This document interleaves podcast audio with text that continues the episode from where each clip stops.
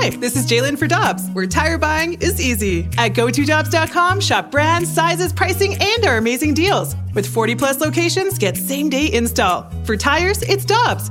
For deals you can use, click on GoToDobbs.com now. Another day is here, and you're ready for it. What to wear? Check. Breakfast, lunch, and dinner? Check. Planning for what's next and how to save for it? That's where Bank of America can help. For your financial to-dos, Bank of America has experts ready to help get you closer to your goals. Get started at one of our local financial centers or 24-7 in our mobile banking app. Find a location near you at bankofamerica.com slash talk to us. What would you like the power to do? Mobile banking requires downloading the app and is only available for select devices. Message and data rates may apply. Bank of America and a member FDIC. This is the Karraker and Smallmon podcast on 101 ESPN.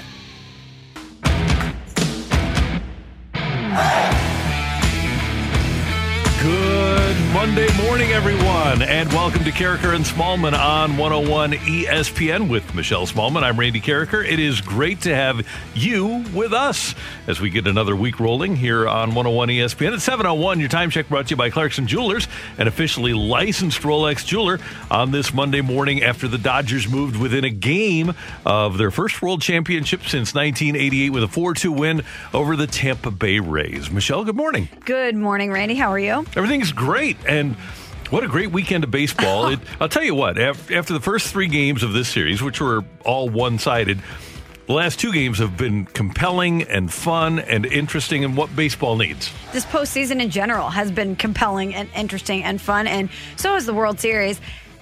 Saturday night was one of the best games I've ever seen. It was so fun. That ending was so wild.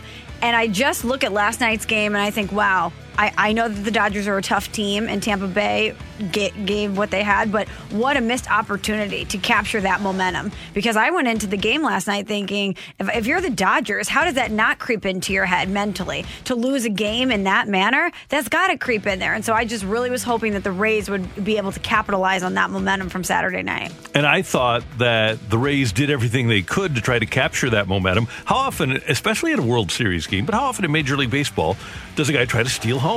And down 3 2 with Kiermaier at the plate, Manuel Margot tries in the fourth inning to steal home. I thought that Kevin Cash and his group did everything they could, mm-hmm. but they just they couldn't keep the momentum. A great play by Clayton Kershaw, a great job of getting the ball home, a great tag by uh, the catcher Austin uh, Barnes, and the Dodgers are simply the best team. That's the, the bottom line here is that in all of baseball, the Dodgers are the best team and they do the little things right. So, best team, they've been in that conversation for a long time. Do you think that they're going to capture it? Do you think this is the season they get it done? I do. I do yeah, too. With two opportunities to pull this off, I would be very surprised if the Dodgers didn't win either tomorrow night or Wednesday and they, they've been through all the pressure situations. They've been through all the negativity. There really isn't a scenario where they haven't seen the adversity that they'll see, whether it is tomorrow night or Wednesday. They've been through it all. And for Tampa, this is all new. They've also gotten through the dreaded Will Clayton Kershaw blow it up in game five scenario. yeah, that's right. Kershaw last night, five and two thirds. He allows two runs on five hits, struck out six, and walked two.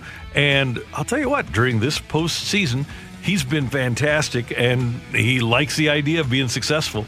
You know, anytime you can have success in the postseason, it just means so much. That's what you work for. That's what you play for this month. And, you know, I, I know what the other end of that feels like too. So I'll definitely take it when I can get it. That's the thing. And not only does he know what it feels like, but we all expect it from him at this point. We do, but he's been great this postseason. His World Series ERA 2.31, the entire playoffs 2.93. He's looked mm-hmm. really sharp. But I got to tell you, Randy, I think if the Dodgers somehow find a way to lose this, this postseason performance for him is going to get lost in the oh, narrative. Oh, yeah. And that's what I think stinks for him is even heading into this World Series, he's had his moments where he's been sharp in the in the postseason. It's not as if every single time he blows up, but because he is the face of this Dodgers team, or one of the faces of the, you could argue that he's the face of this yeah, Dodgers I team, right? I think he is. I, I think Mookie probably has changed that, but certainly until this year he has. Bellinger's been. in that conversation too. Think about Bellinger, an MVP guy, and I wouldn't even put him in the same ca- category See, as Clayton Kershaw. That's the thing. Do you know Bellinger's face? How can you be a face of base- baseball if people don't know his face? I know his face. Do you know his face? Uh, if, if he were walking down Olive and I was walking down the other way, I wouldn't say, "Hey, that's Cody Bellinger." You wouldn't? No, I, I would say that for Mookie Betts or Clayton Kershaw. I think Bellinger just looks like everybody. Not everybody, but he looks like a lot of people. Also, Kershaw has all the commercials. You Right, know, you yeah. see you see him in the media more, I think. But for Kershaw, even though he's had his spots where he's been good in the postseason, it's the moments that he blows up that everybody remembers because the Dodgers still haven't been able to get it done. If he, they would have gone on in one of those series to win, then it becomes a footnote. Oh yeah, remember when Clayton Kershaw had that mm-hmm. bad performance out, but the Dodgers won? Now it's okay. I've done my job. Can you guys help Yeah. further this narrative, or you know, further eradicate this narrative? And even though he came out in the sixth inning, Chris Singleton, MLB analyst for ESPN, said that the Dodgers got exactly what they needed. we're not going to see the Clayton Kershaw that was the Cy Young Award winner, the MVP. Those days are are gone. So to expect to see anything close to that in the postseason where you're facing the toughest hitters, it's not going to be there. But again, he's that old salty veteran that you can depend on. And I know at times it hasn't been any kind of mirror like it is during the regular season, but he had a great first start of this series, got the Dodgers into the win column, and he gave them a very quality start tonight, which after last night, all the arms that Dave Roberts had to use, the fact that he only had to have a couple of arms out of the bullpen tonight, I mean, that's because of Clayton Kershaw didn't hand the ball off until after the sixth. So, Michelle, here's a headline for a story on ESPN.com. And I believe this question is way overused on ESPN TV, but I do think it's an interesting one. And it was World Series 2020 Clayton Kershaw repairs his playoff legacy with Game 5 win. When you have had the postseason legacy that Clayton Kershaw has, when he came to the podium last year after allowing those back-to-back home runs to Kendrick and Soto and said, "Hey, all those people that talk about me in the playoffs, they're right." So when you've had that postseason legacy, when your career ERA is 2.43 during the regular season, 4.43 during the playoffs, does this completely erase all the other stuff leading up to this year? I don't think so. I don't either. And un- again, unfortunately, I think if the Dodgers lose, people will not remember this, No, which you're is unfair to him. It is unfair because he did everything that he could do. He took control of his destiny as far as this World Series is concerned. As Bill Belichick would say, Randy, he did his job. But I think it's unfair, but it is true. If the Dodgers find a way to blow this, that narrative will still exist. They could go into the World Series again next season and people would still question, can Clayton Kershaw get it done? I don't know. He has had those moments, even, even, uh, you know, forgetting 2020. It's just what people do, and that's unfair to him. It is. No, I- if he wants, not if he wants, but if the narrative is going to change, if if our long-lasting memory of Kershaw is going to change, it can. If he comes in to Game Seven, like Randy Johnson did in 2001, or like Madison Bumgarner did in 2016 or 2014, and if he relieves in a brilliant way in Game Seven. Then that becomes an historic performance that everybody remembers If they win. If they win. But he he has to. I think he can change the narrative. He can change the way people feel about his postseason performances because people will say they, they can point to that one and say, okay, at the most important Yes. time, he came in and gave his team everything they needed. That's what I remember about Madison Bumgarner is that World Series win against the the Royals and. For all of the great things Randy Johnson did, I remember him coming in and closing out the World Series before the, the win that was delivered by Luis Gonzalez in 2001 against the Yankees. Those guys coming back on one or two days rest and pitching out of the bullpen and pitching great. You know what I remember from Madison Bumgarner is Mason Saunders. Oh, yeah. yeah. Mason Saunders was How, a, how quickly we forget Mason Saunders, his fake name that he used in rodeo shows. a rodeo hero. rodeo hero. Absolutely. Hey, we don't want to gloss over a great weekend of college football. The Big Ten came back. And it was just fun to, even though the Illini didn't play great, they're playing against a really good program in Wisconsin. It was fun to see them on Friday night. And uh, uh, the first two games, Michelle, that Mizzou played, Alabama and Tennessee, I said, oh, they're going to be boring and not fun. this, Mizzou might have a really good coach here in Eli Drinkwitz. They've got to, you just sometimes, Randy, as Russ Wilson says, let it cook. You just got to Yeah. let it cook. And you slay the LSU Dragon, even though it's, it's still a good LSU team that um, typically Mizzou would not beat. It's a bunch of four and five star players Uh, exactly. still. Not not exactly the LSU team that they would have hoped it would be, but that is still a game that Mizzou typically loses. So you beat the defending national champions in LSU, and then you slay the dragon in Kentucky that has really, really been a thorn in your side for Five the past five seasons. It's huge for Coach Drink and Mizzou. And not only that, he in a short period of time has become the face of this program Yep. and has given people a reason to galvanize around it and be excited to watch them on the weekends. You know That's what huge. I really was impressed by is he gets hired as an offensive guru of the, the Star Wars offense and putting up all of these unbelievable numbers that he did at App State and before that at NC State. They run the ball 37 times. By the way, Larry Rountree ran the ball 37 times. Kentucky ran 36 plays. And they played defense. They, they played old school football to beat Kentucky. So their ability to adjust and kind of be a chameleon and show themselves to be a different team and win in a different way, I thought was really impressive. Also, he's doing all of this during a season in which there was a pandemic, Mm-hmm. when he didn't get the normal uh, preseason that he would have wanted with his team. He's having to dodge all these protocols, deal with potential positive tests, kids having to socially, di- all of these things that he's had to deal with, and he's still being able to put this together. I'm really impressed with him. And so many coaches won't admit that the rest of the world exists. And they say, "Oh, I'm totally focused on football. I, I only focus on what I'm what we're doing this week, who, who we're playing." He ends his press conference by saying, "Don't ask me tough questions." MIZ. ZOU. That's Michelle. I'm Randy, and this is Karraker and Smallmon. Next up, there was a report this weekend about what the Cardinals saw at their prospect camp. But with the Cardinals' recent history, should we trust the prospects that are coming along? That's next on 101 ESPN. We're right back to the Karraker and Smallmon podcast on 101 ESPN. Michelle, there's a good piece up at Cardinals.com by Mike Rosenbaum, and it's actually been up for a week or so about the Cardinals prospect camp and what the Cardinals' impressions were of the people that went to that camp. And there are glowing reports for Nolan Gorman and Matthew Liberatore, and they got an opportunity to see Jordan Walker, their first round draft pick from this year. And when you look at the Cardinals' top prospects, their top 30 prospects, there are a half a dozen or so guys that have ETAs of 2022, including Gorman, the catcher Ivan Herrera, Matthew Liberatore, Malcolm Nunez, Zach Thompson, all of those guys. And I know the Cardinals are excited about them, and I'm excited about them because I I am excited about the idea and the prospect of young athletic players mm-hmm. replacing people like Carpenter and Fowler down the line, especially those two. But ultimately, it's going to happen that some of those guys are going to be re- the replacements for Yadier Molina and Adam Wainwright too, more likely in 2022 than 2021. My question to lead off is this.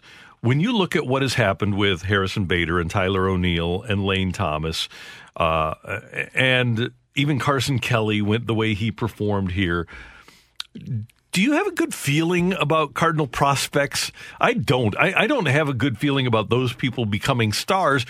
Maybe I have PTSD from the guys who were supposed to become stars that didn't. So I, I'm concerned that the players that the Cardinals are, not the Cardinals, even MLB, the, the people that evaluate prospects, I'm concerned about those guys not becoming really good major leaguers.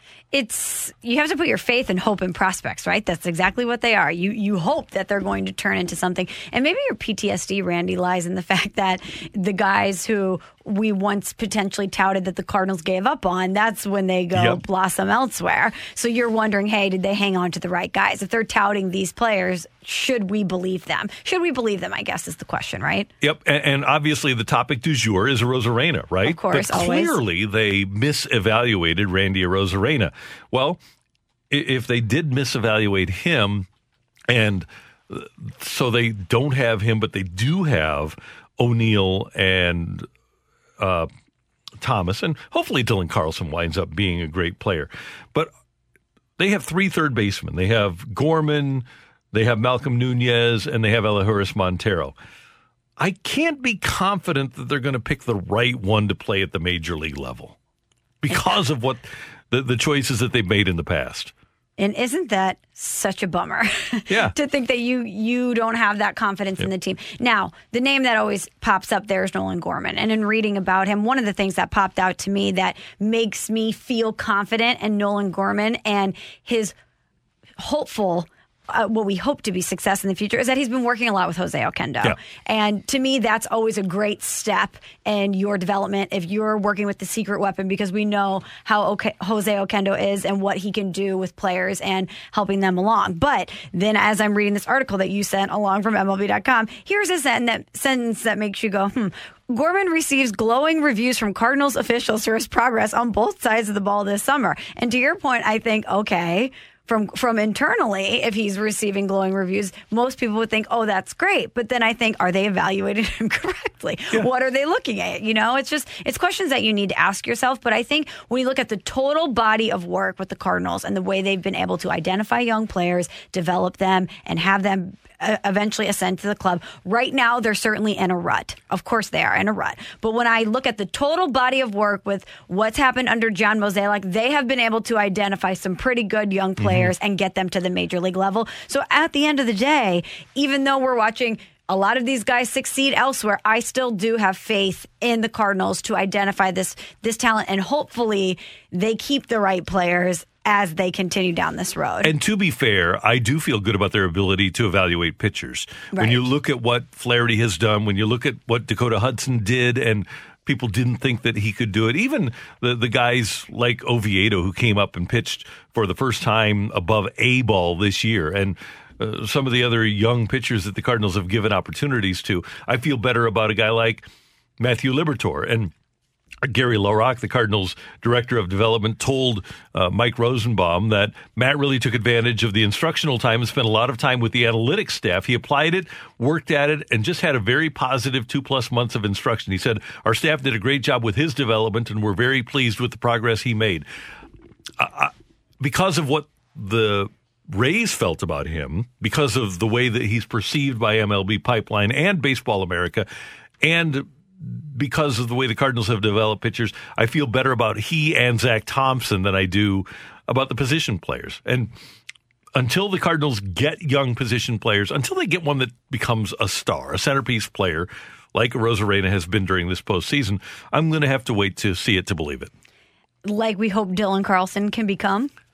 Yes. Yeah. If, Carlson becomes that guy, then I feel a whole lot better about the situation. And this is an unfair conversation for me to even bring up, but I think back to Oscar Taveras and I think about the ripple effects that that has had within the Cardinals organization, his unfortunate passing. But I also wonder then, they really touted him to be the guy, and we'll never know if he would have developed into that guy. But I think that we have based so much of how we view that that position within the Cardinals organization as well. It could have been Oscar Taveras. That was supposed to be the guy after Albert Pujols, but we don't know that he would have No. developed into that guy. But it's just something that I think a lot of Cardinals fans harken back to, like, well, they were supposed to have Taveras be that guy. And I remember during that 14 season in the fast lane, I referred to him as a no tool player.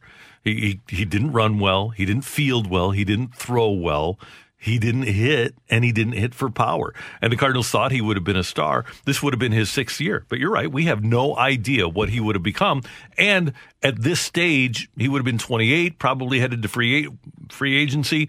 The Cardinals had better have had an alternate plan in place by now. I think there has been a significant amount of time where the Cardinals could have fairly gotten a pass because, like I've said, for 2015, 16, 17, 18, just look at the contract that they gave out to Allen Craig. They expected that Taveras was going to be their number three hitter and Allen Craig was going to be their number four hitter. One guy Right. dies, one guy messes up his foot. Well, now you have to replace Allen Craig, and you've done that with Paul Goldschmidt, some other guys before him, and now you're at that point. You, you have to find that outfielder, but you have to find a catcher too. And one of the guys that the Cardinals had at the prospect camp was Herrera, who's only 20 years old. Yadi was 20 when he came up. And Rosenbaum says he's quietly developing into the one of the better catching prospects after slashing 284, 374, 405 between Peoria and Palm Beach during the 2019 regular season, and then standing out as a 19 year old against older competition in the Arizona Fall League. So hopefully, if it doesn't wind up being Andrew Knizner, it winds up being Ivan Herrera. And wouldn't that be fitting if you go from Matheny to Yadi to another 20 year old Mm-hmm. who winds up being a, a gold glover? And I loved the way they described his development. Um, I loved that they talked about his work ethic and the way that he just grinds and he's really dedicated to this because that's something that Yadier Molina has. And I loved this line from Gary LaRocque about how the pitchers love throwing to him and how his defense continues to improve.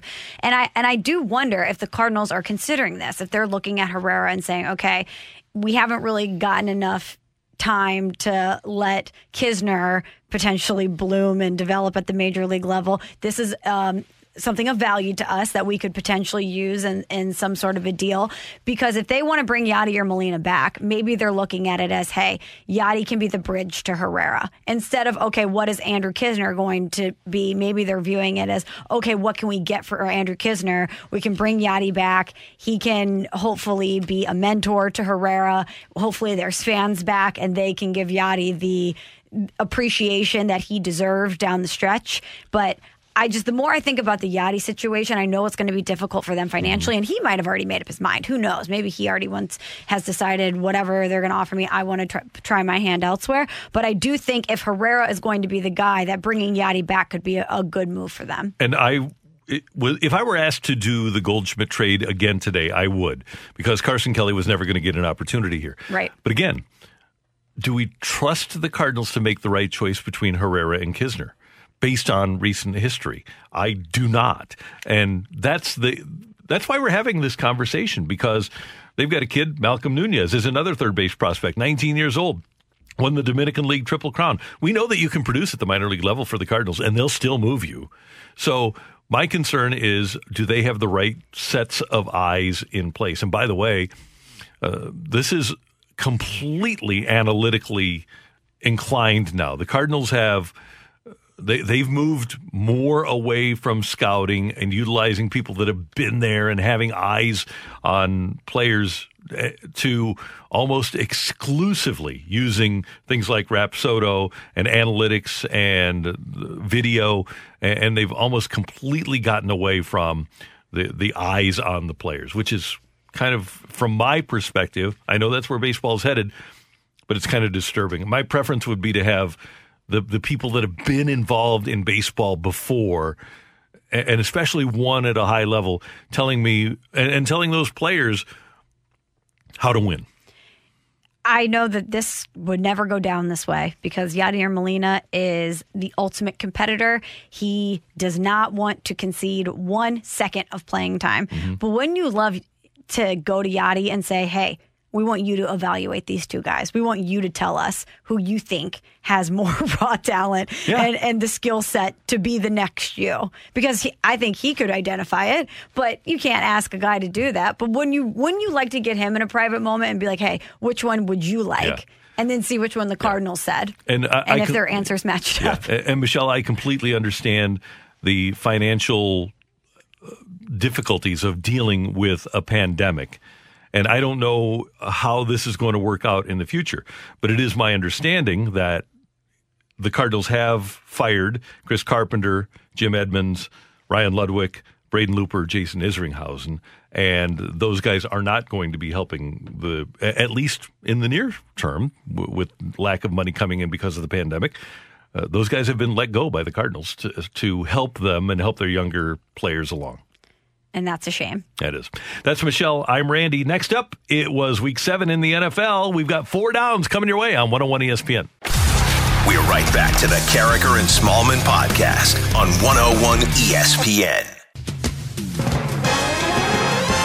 Time for four downs. Scott Manziara, who did you say was the last unbeaten team in the NFL? That was the uh, Pittsburgh Steelers. oh, okay. Oh, I think somebody on this show may have called that. Yeah, I think like after week three, somebody may have called that. That's right. Who was it? That would have been me. Oh, okay. So since you called it Randy, you get the honors. You can go first here. Thank you. Michelle, uh, we did first down, right? First down. There, There we, you go. there we go. There it Good. is. Hey, they might be the best team, too. And it's no surprise. It continues a half century of excellence. How about this, Michelle? Since Chuck Noll got them turned around in 1971, his third year at the helm of the Steelers, The Steelers in 49 years have had seven losing seasons 85, 86, 88, 91, 98, 99, and 03 was the Steelers' last losing season.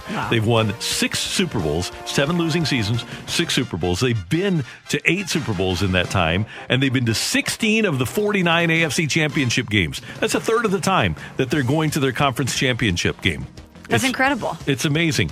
They've had three head coaches in the last 51 years Noll, Bill Cowher, and Mike Tomlin, who has never had a losing season in 14 years at the helm of the Steelers. Do you think the Patriots' dominance and the dominance of Bill Belichick has somehow made Mike Tomlin underrated? I do. Don't you think if, if Belichick and Brady didn't have the run they had, that we would have been talking way more about Mike Tomlin than we have been? There's no doubt about it. And when you look at the fact that the Steelers have had the Ravens in their division, well, let, let me put this in perspective for you. Since Bill Belichick took over in New England in 2000, in the AFC East, other teams than the Patriots have played in 17 playoff games and won six of them. And by the way, they're all by the Jets. in that same time, 17 playoff games for AFC East teams other than the Patriots. In that exact same time, AFC North teams other than the Steelers have been in 37 playoff games and won 25 of them, including the Ravens' two Super Bowls. Wow. So the division opposition has been greater as well. So the point here Steelers, all due respect to what the Patriots and Tom Brady did, but the Steelers are the best organization in the NFL. So are they the St. Louis Cardinals of the NFL? Uh, I put that one on the kind of, yeah. Hey, Don't have many managers or coaches. might be down on them now, but you can't argue the body of work. No. And here's the other thing, Michelle. Just think about this. They lose Le'Veon Bell. They lose Antonio Brown. Uh, they lose offensive linemen right and left. They lost Devin Bush, their play calling linebacker. They lose James Ferrier. They lose Ryan Shazier. They're always losing guys and always replacing them. Ben Roethlisberger is threatening to retire every year. Yep. You never know if he's That's- coming back. That's when it might go backwards. We'll see. Second down. Okay, Randy, for second down, I've got to talk about that Falcons Lions game. We know it's been a rough season for Atlanta. The losses are piling up, piling up. They're firing their coach, their GM. They're talking blowing up the team, moving on from Matt Ryan, even Julio Jones. They also became the first team in the last 20 seasons to blow multiple leads of 15 points or more in the fourth quarter. But on Sunday, they thought, you know what? This day might be a rare bright spot for us in this dark hell of a season. They were on the brink of their second win. They were down two points late in the fourth quarter. They were in the red zone with under two minutes left. All they had to do was run down the clock and kick a short field goal for the win. So guess what didn't happen? Any of that. Here's what did happen. Todd Gurley gets the ball. He breaks through. He attempts to fall down on the one yard line, but he can't stop Randy. He's got that Randy Arozarena, Daniel Jones forward momentum going on, and he just barely crosses the goal line. That's right. He scores on accident. He gives the Lions and Matthew Stafford the ball back. Huge mistake. Stafford, boom, eight play, 75 yard drive, boom, 11 yard touchdown, boom, extra points, boom. Lions win, Falcons lose the game. Only the Falcons could lose a game like that because they scored a touchdown. I feel so badly for all the Falcons fans out there. Apologies to our friend Anthony Stalter. The Falcons now fall to 1 and 6 on the season. But is that not the most Atlanta Falcons way to lose that game? So you're trying to not score and you accidentally do. Accidentally. And- it's unbelievable. And by the way, the Lions were trying to let Gurley score because they knew that the Atlanta defense is so bad that they would have an opportunity to win that game. And then the Lions, uh, they get a replay to help them stop the clock so that Stafford can throw the last play touchdown. Then Danny Amendola in a tie game takes an unsportsmanlike conduct penalty that turns the extra point into a 48 yard extra point, and they still hit it. Detroit does to win the game. That's going to be one of the images for me of this season is the Lions defense signaling touchdown and celebration as Todd Gurley lays on the ground right on the edge of the, of the goal line. Unbelievable. Yeah, that's that's when you know things are going bad, man. Uh, how, how often did the Rams try to score touchdowns when they were here during that 15 and 65? But never, never did they have a situation where they were trying to score a touchdown and couldn't. Unreal. Unreal. Or not trying to not score a touchdown and did. Third down. All right, Michelle, on the other end of the spectrum from the Steelers. How about this? Uh, st- I mentioned where the Steelers started in 1971 and how great they've been. From 1970 through 1995, either the Cowboys or the Redskins represented the NFC in half of the Super Bowls, 13 of 26. They won eight of them. Every single time those division rival played, uh, rivals played against each other, their game was on national TV all the time, whether it was a Thanksgiving game or a Monday night or a late Sunday. Every time Cowboys Redskins played, it was a natural rivalry and a national TV game. Well, since the excellence of Jimmy Johnson wore off in Dallas and Dan Snyder bought the Redskins in 1999, there have been 26 more Super Bowls, and the Cowboys and Redskins have played in none of them, in zero. And yesterday was the pinnacle of their ineptitude a 25 3 Washington football team win. They aren't the Redskins anymore. And at the end of the game, the quarterbacks were Kyle Allen for Washington and Ben DiNucci, the rookie from James Madison for Dallas. Both teams have recycled first year coaches. Both are languishing at the bottom of the worst division in football, and both have ruined what was at one time the best rivalry in the NFL. Brutal. It's awful. Man, was that a bad game, too. And the Cowboys are horrific.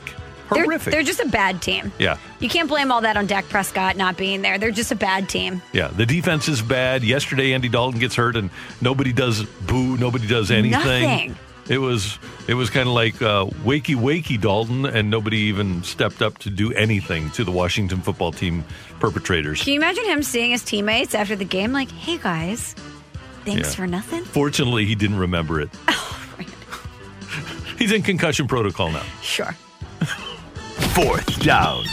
Okay, well, we've got to finish off this segment with an update on the Brady Belichick divorce. And Randy, as of right now, it seems like Tom Brady got the house, the cars, the vacation home, and the wedding china in this one. Okay, so let's go, let's go to the the bad and the ugly before we go to the good. Pats 49ers in the first half, Cam Newton completed four of eight passes for 30 yards, two interceptions, but he wasn't done. He actually get ended up getting another interception a third one. In the second half he gets benched. The patriots lose at home to the 49ers 33 to 6 they now have a three game losing streak. Some are saying this is the worst home loss for bill belichick as coach of the patriots. And again just like the cowboys this looks like it might just be a bad team. Now what happened on the other side of this divorce? Let's talk about tom brady and the bucks. Well brady looked great in a 45-20 win over the raiders. And here's some tom brady numbers for you randy. A 43 year old he had 369 yards four passing touchdowns and one rushing touchdown. The Bucks are 5 and 2. They might be the best team in the NFC. They're certainly in that conversation. The Patriots are 2 and 4. There's still some season left to play, but as of right now, advantage Tom Brady. Yeah, I'll say maybe Belichick was a product of Brady. Granted, they had a lot of defensive opt outs, and their defense isn't what it was, but he's supposed to be able to evaluate players, and Cam Newton hasn't done it for him. Jared Stidham hasn't done it for him, and they've got real issues there. And in texting with people around the NFL last night, Green Bay and Arizona uh, staff members, those two teams both think that Tampa Bay is the best team in the NFC right now. Now, whether it'll be that way in at Christmas time, we don't know. But boy, they look great. Yes, they do. Cam Newton, Randy, two touchdown passes, seven interceptions. Yikes! That's Jameis Winston like. It sure is. Uh, they could have signed him too. uh, that is four downs on 101 ESPN. Next up, get your text into the Air Comfort Service text line 65780. We've got a game of Take It or Leave It coming your way on 101 ESPN. We're right back to the Karraker and Smallmon podcast on 101 ESPN.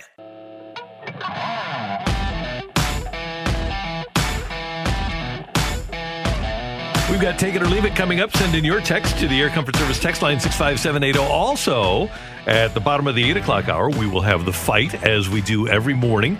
And if you'd like to participate, you have your opportunity. Just text your name and the word fight to 65780. And when you do that, Scott Manziara will pick at random somebody to fight against me. That's coming up at 8.30. Get your text in 65780 to the Air Comfort Service text line. Ready for Tioli? I am ready.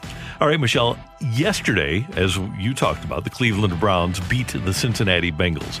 And after the Bengals blew the lead, defensive end Carlos Dunlap went to social media, he went to the gram, and he put his home on the market immediately. Immediately. It is furnished, and uh, basically he said, Hey, I got to get out of here. take it or leave it. Regardless of what the Browns' record is, it'll take some time before the embarrassment of losing to the Browns passes by. Oh, you've got to take that. Yeah. They're 5 and 2. But Carlos Dunlap of the Bengals says, man, losing to the Browns, he's getting out of Dodge by putting his house on the market. You know it's bad if you immediately throw your place up on Zillow. Yeah, no doubt. And by the way, Joe Mixon, uh, the running back for the Bengals, uh, responded to Dunlop, uh, Dunlap and said, "Let me get that crib." So uh, Joe Mixon wants the house. I'd be like, yeah, let's not get realtors involved. We, you know, we can save the money. Absolutely. Cash deal. Yeah, easy transaction. okay, Randy, I never under I know social media is a is a toxic place. Mm-hmm. But one of the things on social media that I've never understood is the hate for Joe Buck. But it made me think people hate him because each fan base thinks he's against them. So he must be calling it straight if both teams think, or both the fan bases of both teams thinks that he's leaning one way or the other, mm-hmm. right? But take it or leave it. That call that he had on Saturday night could not have been better. I'll take that. That was perfect. It was perfect. It was so good. I think Joe Buck's outstanding, and I don't understand why people don't like him. But I don't know how you could listen to that call and the way that that play developed and not tip your cap to Joe Buck because that was a wild, wild, wild ending. And he described it perfectly, let it breathe mm-hmm. perfectly. He just did an outstanding job. Yeah, he's he doesn't make mistakes. He's as good as it gets, and I think some people just uh, like you said, they don't understand that he's doing a national broadcast, and not everything can be positive about your team because not everything is positive about your team. Right. 65780. Scotty, what do you got? And by the way, Joe will be with us at 930 tomorrow morning here on uh, Karraker and Smallmon on 101 ESPN. So we are going we're going to say nice things about him. but he deserves them. Well, yeah, he, he does. Them. And he's one of our best friends. So good guy. 65780 is the Air Comfort Service text line for take it or leave it. From the 618, Mizzou will win at least five games. Take it or leave it. All right. I am going to, I think this one's going to come down to the Mississippi State game, Michelle and they're one and three, and Mike Leach is not having a great first year at Mississippi State. Now, remember, the two Tigers' victories have been at home. Uh, they've lost at Tennessee, but I could see them. They're at two and two. I could see them losing to Florida mm-hmm. and Georgia. That's right. Two and four. I could see them winning at South Carolina, three and four. I can see them beating Arkansas at home, four and four. Mississippi State five and four, Vanderbilt six and four. I, am going to go with the over here. You take it? Yeah. And it's not just because you're riding high off these past two weeks. Oh, it totally is. but I, I, can see them winning on the road at South Carolina because that's kind of their meh program. But that's been a tricky game sometimes for Mizzou. It, it always seems to be the home team that wins, but I think that's because you had two meh coaches in Muschamp and Odom. I think now you have the coach to beat Will Muschamp on the road. And then it's going to come down to being able to slow down Mississippi State. And uh, like Drink said the other day, hey, the other team can't score if they don't have the ball. Good point. So I think that's what's going to happen. I think Mizzou will probably play that game against Mississippi State. I'm riding high off off these back to back wins too. I'm going to take it, but I think I think that the way that Coach Drink has this team rolling, they have confidence in themselves now, and it seems like a lot of their players are getting better week to week. Yeah. So hopefully, by the time they get to that South Carolina or Mississippi State game, they're even that much better and more advanced. Get your text into the Air Comfort Service text line for Take It or Leave It, 65780. This one from the 636. Take it or leave it. The Cardinals are more likely to have a losing season next year than to win the World Series. I'll take that. Yeah, that's. That just I'm going to leave sense. it. I'm going to leave it. I still think that they're going to contend for the division and that they could be a playoff team. But it's either or. So Right, but all you got to do is get in. But there'll be Yeah, that's right. I, I, like the positivity. I'm not saying I think they're going to win the World Series, but I think it, if I'm looking at it if I'm taking my emotions out of it right mm-hmm. now, they're not as bad as I think we want to make them no, out to be. They are. I just think that it's more likely that bad things can happen, that injuries can occur, and you can finish 80 and 82 if you play 162 games. I just think that's a greater likelihood than being the one team that's standing at the end. I think their defense is still going to be solid, and I look at all of the pitching that they're going to get back and think hopefully the offense could take a little bit of a step in the right direction. Sunshine, But lollipops, even if even if the offense stays the way that it is, they still are a team that contends for the division and gets into the playoffs on their pitching, on the backs of their pitching and their defense. So I think they're more likely to still be walking that line of, okay, are we going to creep into the playoffs at the end than be a, a losing team? I like that positivity. From the 314, take it or leave it after Dak's injury and Elliott playing so poorly. This proves that quarterbacks make great running backs. Hmm. I think I'm going to have to. Uh, I think I'm going to have to leave that. I think so too. Uh, Steven Jackson did a pretty good job over the years without really having great quarterbacking. Uh, Walter Payton had a lot of great years without great quarterbacking. So I, I don't think you have to be have a quarterback to have a, a great running back. Poor Steven Jackson, though. Could have been a Hall of Famer if he goes to the right spot. By the way, the two spots for him were either going to be St. Louis or Cincinnati, so it just wasn't going to happen for Steven. It was just not in the stars for him. No. Um, I still follow old SJ39 on the socials, Randy. And I don't know, maybe a week or two ago, he had always promised his mom that he would go back and finish his degree at college. And he filmed it. He had gone back and gotten his degree from Oregon State, and he surprised her. Awesome. Yeah, and she was so proud of him, and it was really cool. So I, I just wanted to give Steven Jackson a shout out for going back and, and getting it done. He promised her he would do it, and it, it doesn't matter how long it takes. He, he went and he fulfilled that promise. Good for him. Yeah, I know. And he still spends time here in St. Louis, has Mm-hmm. family here in St. Louis, so that's pretty cool. And uh, when you see him around, give him a shout out and a congratulations. He's the low key most interesting guy that was on that Rams team. Yeah, smart guy, just Well traveled, Yeah. really interested in a lot of different things. very worldly. Very worldly.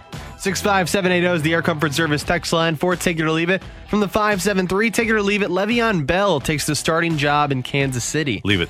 I'm going to leave it to. Your guy's pretty good, man. The LSU guy. Yeah, he's really good. there. Helaire, Clyde Edwards Helaire. Yeah. This one from the 314, Take It or Leave It. The Dylan Carlson will win a Silver Slugger Award during his career. I'll take it. Yeah. Good. I'm glad. He'll get one in left field or center field. He'll get one, at least. He's going to be a good hitter. How about that positivity? I was going to say, what are we just trading positivities now? Yep. From the 636, take it or leave it. Even after yesterday, Drew Lock is still the long term answer in Denver, and he will lead them to playoff victories. I'll take it.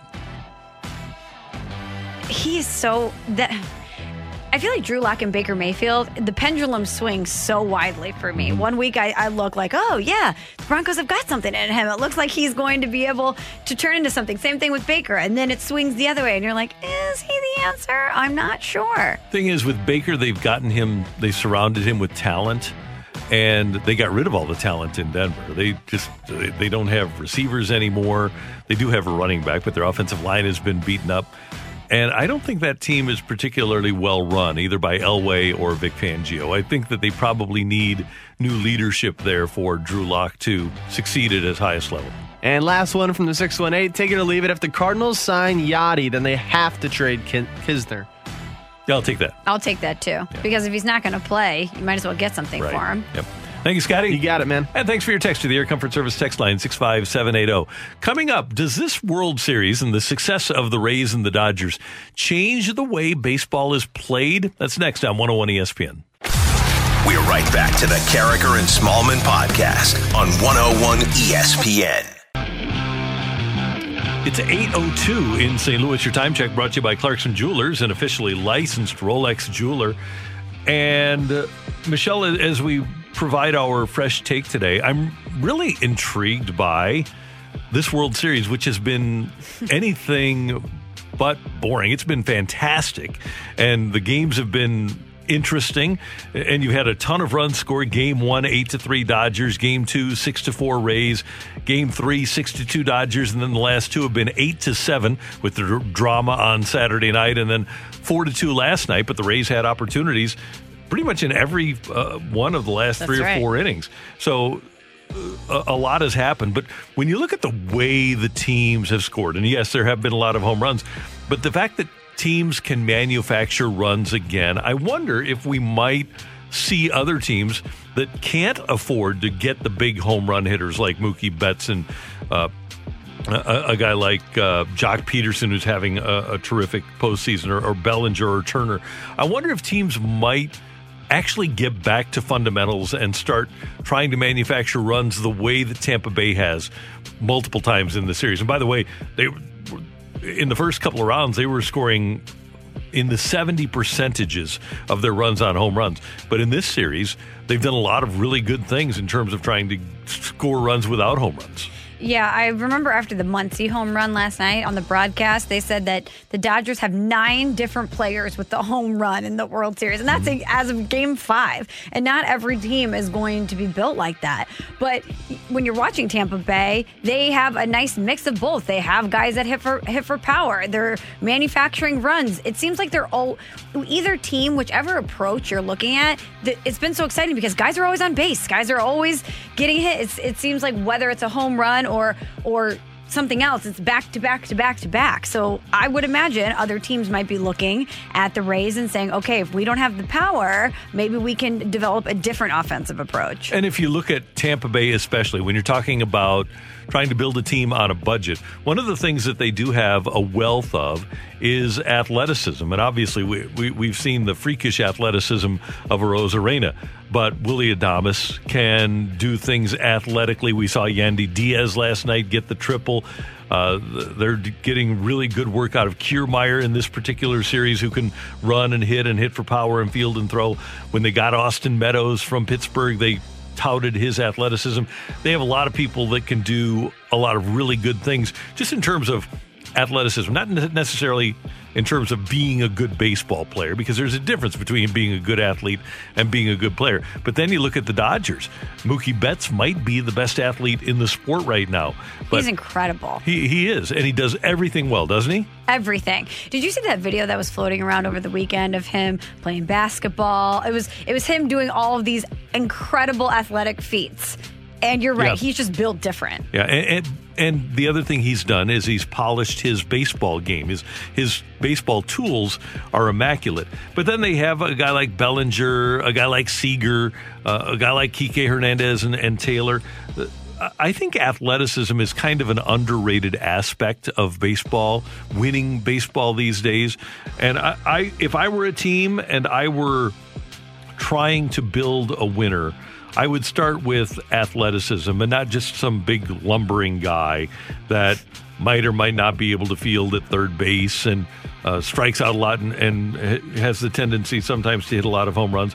First base, you know, that's the place where you get that big guy, but it can't hurt to have a better athlete on your team. Okay, fun question for you. Who is the best athlete on the St. Louis Cardinals right now? I think it's Wong. He, I thought about him. He's the first name that popped into my mind. You know who else is in that conversation? Is Tyler O'Neill. Oh yeah, good call. Yeah, because he's, he's he, fast. He, he, can fly. strong. Good arm. Yeah. Gold Glove finalist. When he hits it, it goes a long way. He is really strong. Now, that's a perfect example. Is his hitting polished enough for us to call him a baseball player, or is he an athlete that happens to be playing baseball right now? Is it the chicken or the egg? Right. So I, would like to see the Cardinals get more of those guys, and I believe Dylan Carlson has athletic ability. There's no question that Harrison Bader is a good That's athlete right. and has a ton of ability. In addition to Wong, but there's the difference: is you don't have guys that are fully formed baseball players at this point. They have athletic ability, but you have to find a way to teach them how to play the game properly. And when you don't have a ton of power, you have to be able to get your bat on the ball and utilize your tools, your speed, and your athleticism. Do you think the Cardinals are going to alter their offensive approach at all based on the talent that they have? Or do you think they're going to make the talent that they have try to alter themselves to fit the approach? I wish I knew. And the Cardinals have not had a media get together on Zoom or any other way since the season ended. So we don't know if Jeff Albert is going to be back. It seems like the Cardinals are pretty well set in their ways in terms of their approach. I would think that they would try to get their athletes to play they the way they want them to play. And I think we've seen that under Mike Shildt over the last couple of years. And there are a lot of good things that happened. They, they had the best base running team in 2019. They had the best fielding team in 2019. The only issue I think any of us can really have with the ball club, because they do have athletes, as we just mentioned, is the offense and the way they try to play offense. And it's become a sport of three, two, uh, three true outcomes home run, walk, or strikeout. And the Cardinals fit that mold. But if you look at these teams, they are kind of breaking that mold. And I think that's what the Cardinals need to do is find guys that actually can hit That would be great. or or turn them into hitters. I was gonna say, or maybe they can, and they're just in their heads, or are they? I, I don't know. I just find it hard.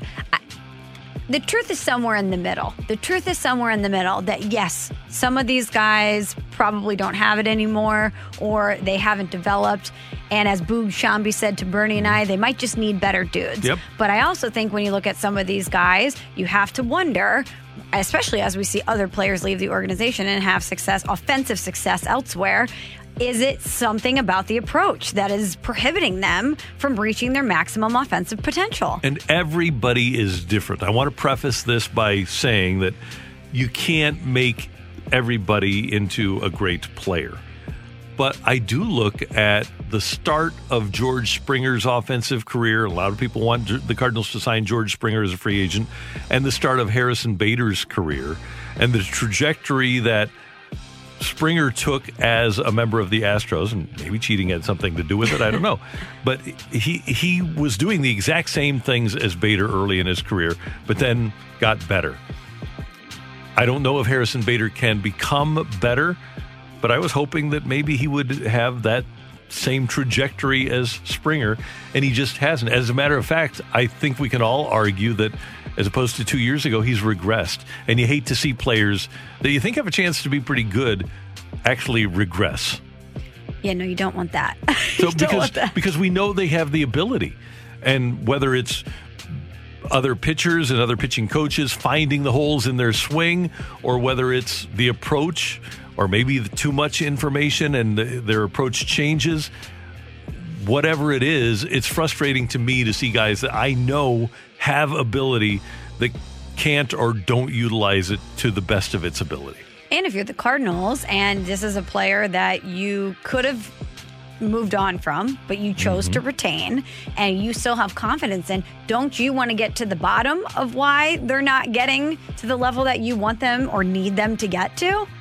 And if it's, I, I understand in any organization, in any business, wanting one straight line of identity and mm-hmm. communication. I, I totally understand that. This is our ethos. This is what our approach is going to be. I get that. But I also think that every player, as you mentioned, is different and that what works for one player might not necessarily work for another player. So if you're having this blanket approach, and I don't, I don't know that that's what they're taking, I'm just using this as more of a general conversation point. If that's the approach they're taking, what may work for player A might not work for player B. Bingo. And Mike Shildt says, just like Tony did, they're men, not machines. I believe, and I know you do too, because you, you just said it, that perhaps they do get too analytically and information overload inclined when some players just don't need that. And let's be honest about it. Some players just aren't smart enough to handle that sort of information. Some some players do have great athletic ability and what you do is you, you just let that athletic ability blossom and, and be great. And maybe there's a tweak here or there, but the old kiss, keep it simple, stupid, Yep. is the approach to take rather than loading athletes up with all kinds of information. Happens in every sport. We've seen it in football where remember Brian Quick he could never figure out the offense Yeah. and the, the best thing that they could do for him and they even when they just let him be he he didn't do anything so let me give you a perfect example Randy Moss was a terrible route runner but what teams did with him especially in Minnesota and New England is said don't worry about routes you just run a nine route and we'll throw the ball to you as far as we can and he, his athletic ability took over so it happens in every sport I think Marcell Ozuna is the interesting case study here. And I know during his time in St. Louis, there were injuries, there were things that might have contributed to him not being what he has been before and after um, he was with St. Louis. But I wonder how much of whatever the approach was here impacted him. It seems to be something there. There seems to be something there when you think about what he did in Miami, then what he did here, and then what he did in Atlanta. There seems to be something there. And again, I know there was a shoulder. Most famous line: "You can lead a horse to water, but you can't force it Yeah. to drink." He he resisted getting the surgery, and I know that probably impacted his overall performance, his total mm-hmm. performance in St. Louis. But you still have to wonder how much that that factored in. He did lead the league in homers and RBIs this year. Pretty good. That's Michelle. I'm Randy, and this is 101 ESPN. Coming up, are the Blues going to have their best power play since the days of MacInnis and Pronger and Hull?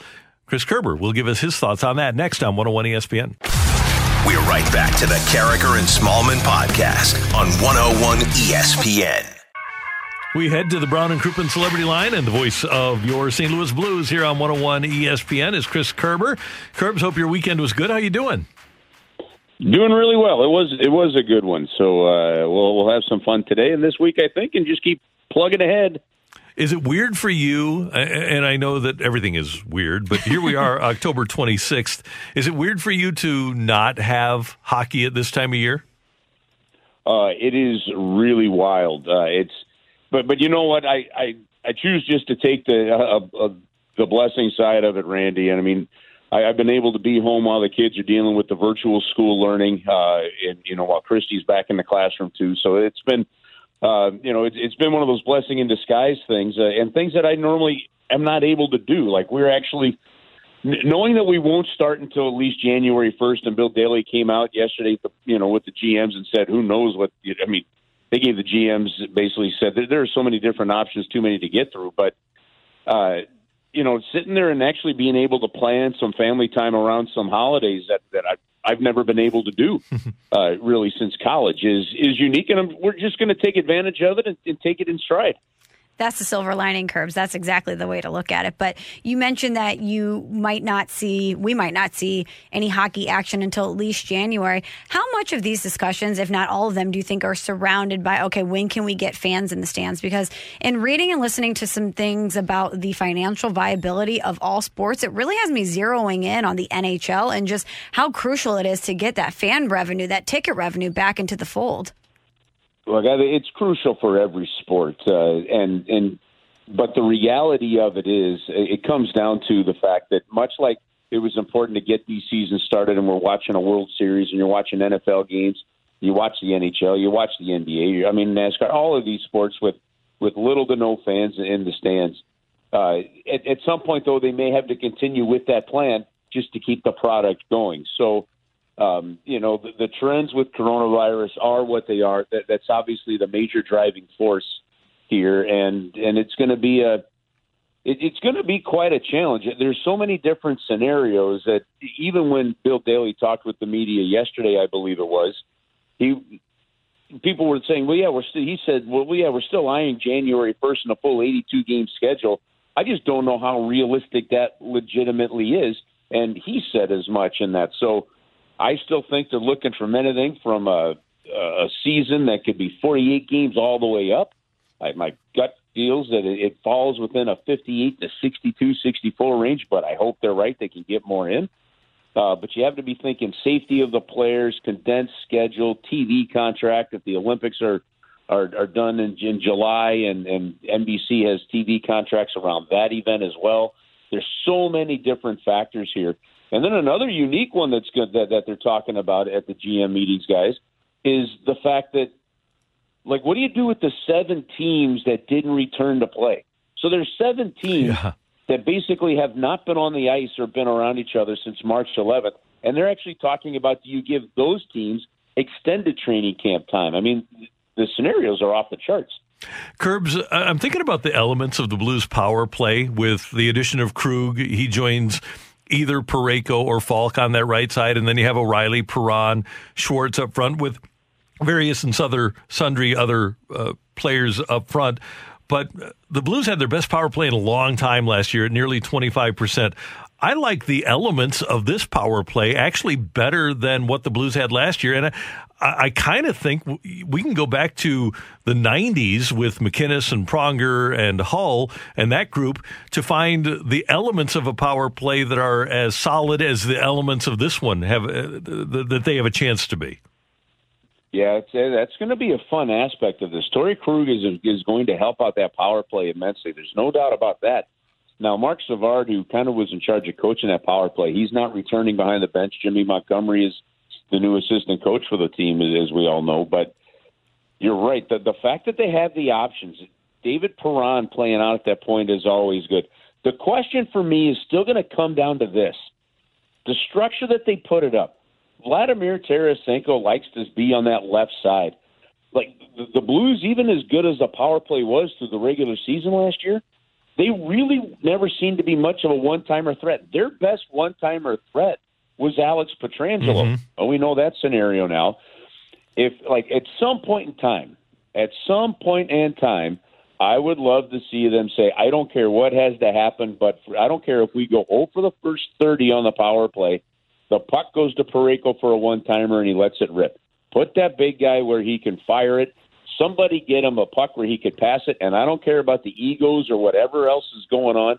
If Vladimir Tarasenko insists on playing on the left side, it's just not good enough over there. It takes too much time, uh, you know, to get the puck across his body. There were just issues of mixing the left and the right-handed shot when you do things like that. So the addition of Krug and their ability, if they can get to a shooting one-timer mentality, is going to keep that thing rolling. And again, it was.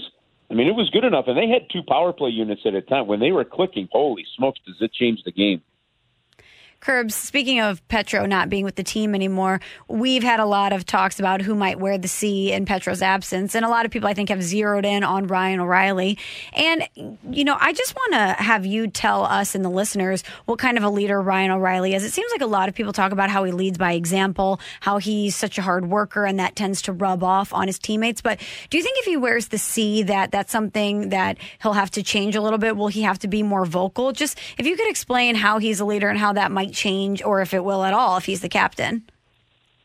I don't think it will. I it, it it's an interesting question from that because sometimes it does happen if if you put that letter on on somebody and but I just think that look this the leadership by committee aspect of this hockey team is, is what's been one of the strengths. So again, to me, the only problem with the the the captain is when you put it on the wrong person, and I don't think that's possible here in this scenario.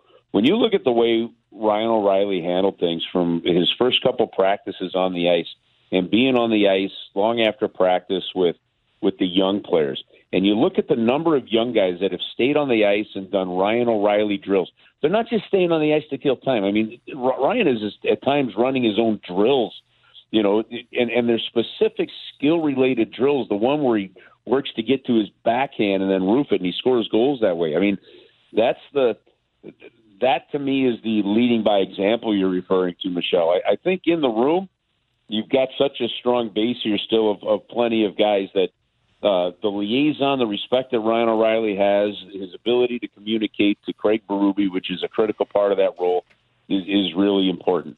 And look, and, and in the end too, I, I've said this, and it is fun to talk about. If, if it's not Ryan O'Reilly, who seems to be an obvious choice, you know, I, I think in, in Colton Parayko and Brayden Schenn, you've got two other really good options. Colton Parayko was one of the players, you know, that, that was basically the players rep, uh, log, jumping into all the PA meetings and things, and then letting his teammates know what was going on on the return to play scenario. So again, it's not going to all have to come down on one guy.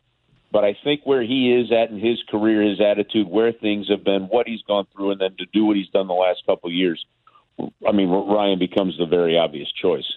Kerbs, one more thing before we let you go. Mark Lazerus has a good piece up at The Athletic about Toews and Kane and the Blackhawks. And I don't know about you, but that, that situation where they're rebuilding and Toews and Kane and Keith and Seabrook aren't happy about it, I cry myself to sleep at night uh, because I, I feel so bad for the Blackhawks and those guys.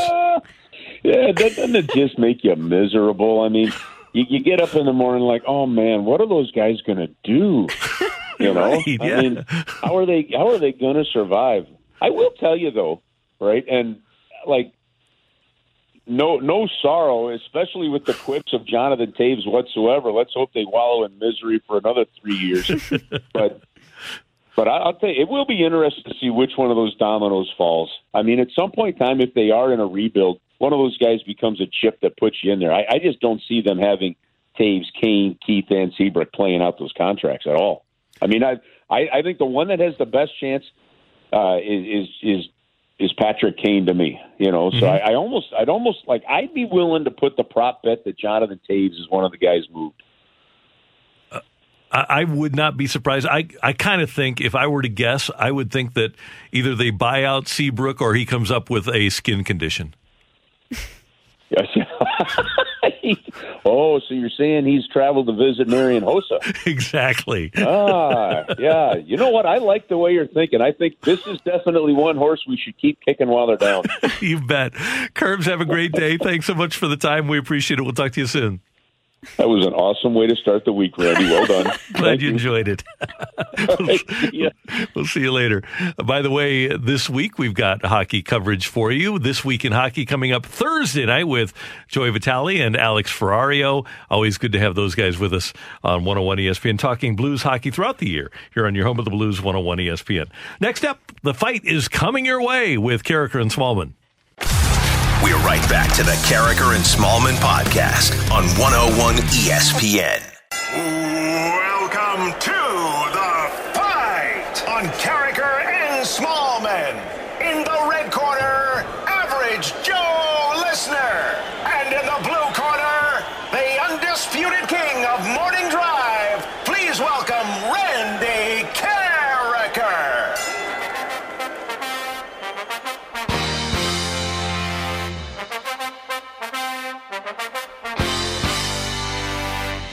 Welcome back to Karraker and Smallmon here on 101 ESPN. It's 8:35 on this Monday. That time check brought to you by Clarkson Jewelers, an officially licensed Rolex jeweler.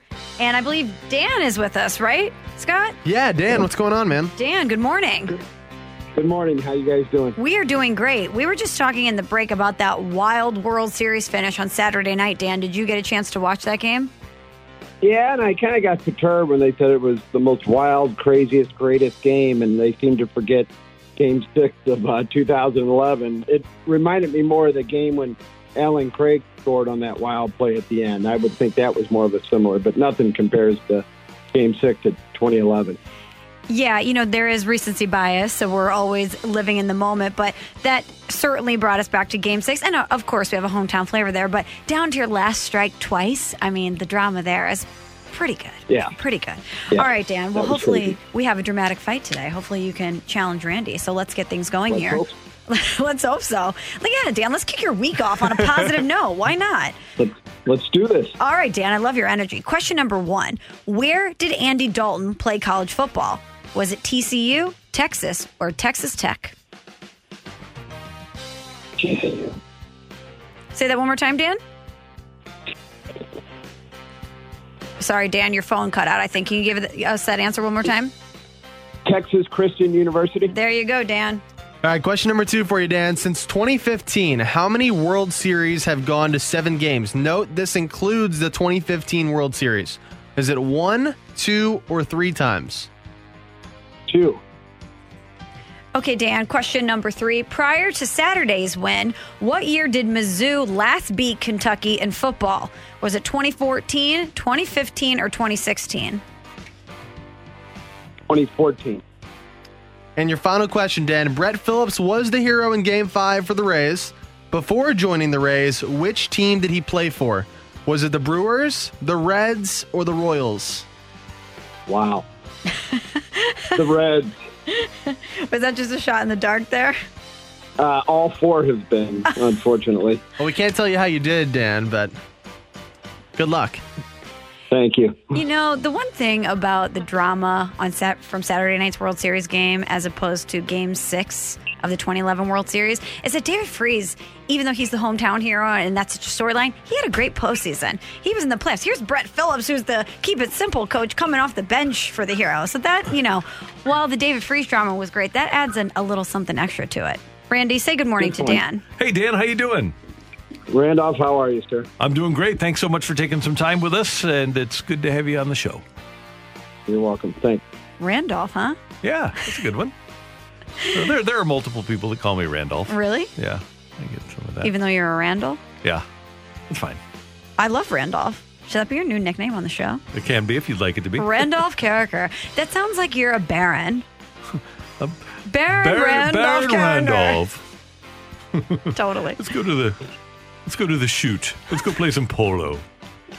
What if the rich people call it polo? What do you think they call it? I don't. There's got to be another name for it. A rich name for polo? Yeah, I think yep. polo's pretty rich Yeah, it itself. Yeah. Yeah, I had a rich his- history teacher that played polo. Oh yeah. Yeah. That's pretty cool. I don't know anyone that pl- that has played or ever played polo. I know there's that polo classic up in New York. A lot of my friends Uh-huh. go to when we used to be able to go to things, but I don't know anyone that's like, you know what I do in my free time? Polo. We got to get you going on that. Do you know someone that plays polo? No. Yeah. Okay. Well, being a baron and all, I thought it might be something you dabble in, Randy. okay. Question number one: Where did Andy Dalton play college football? At Texas Christian University, TCU.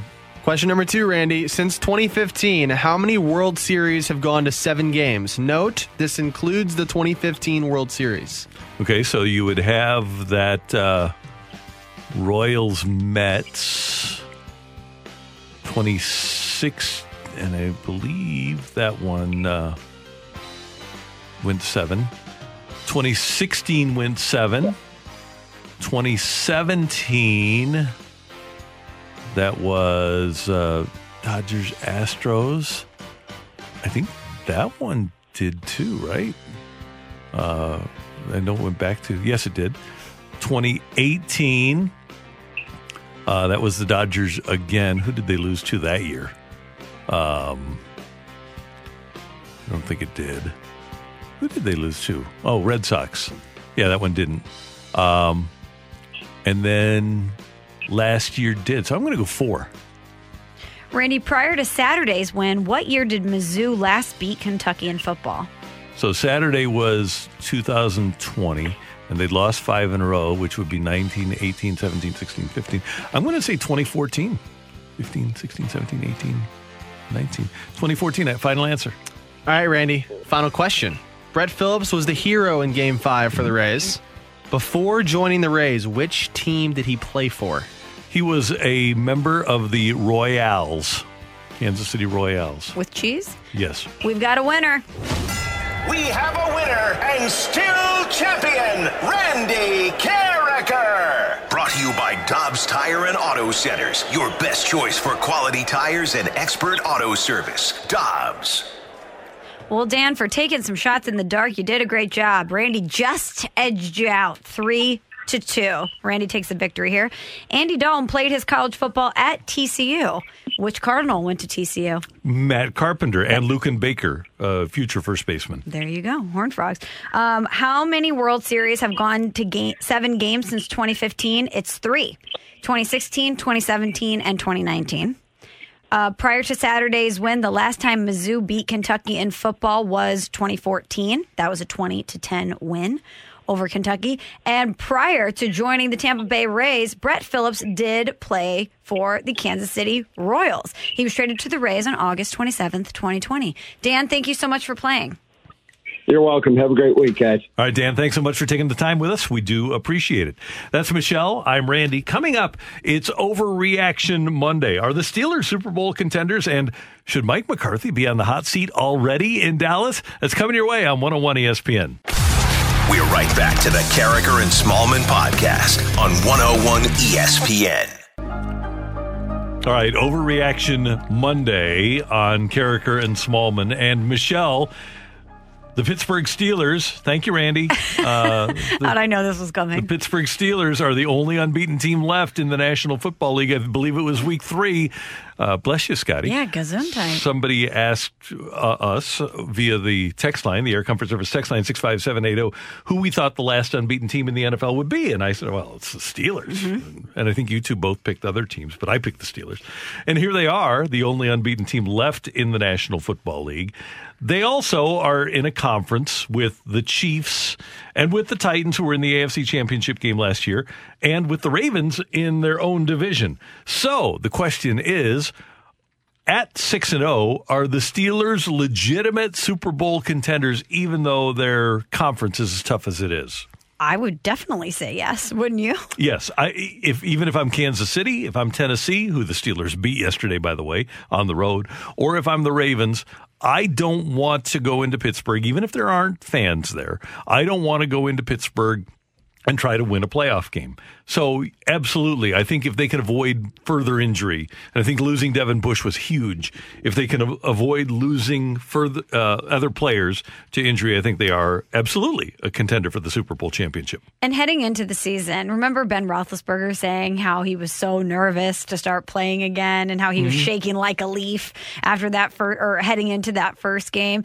I think a lot of that, you know, was him being honest about what it's like having to get back into the rhythm of things, but it was probably a little bit for dramatics because he's Ben Roethlisberger, right? Right. That he knows how to do it, and I just think.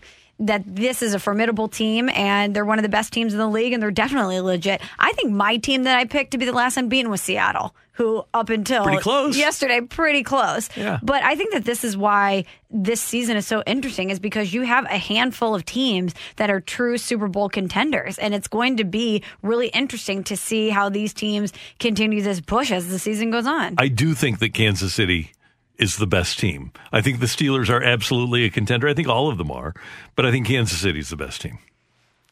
And adding Le'Veon Bell to the mix. Yeah, they'll even better. And Spags has that defense going. Now in the NFC, it's really interesting. The Bears play tonight against the Rams here on 101 ESPN Monday Night Football. They're five and one. Seattle is five and one. Green Bay is five and one. Mm-hmm. Tampa is five and two. And don't sleep on the five and two Arizona Cardinals who beat Seattle last night.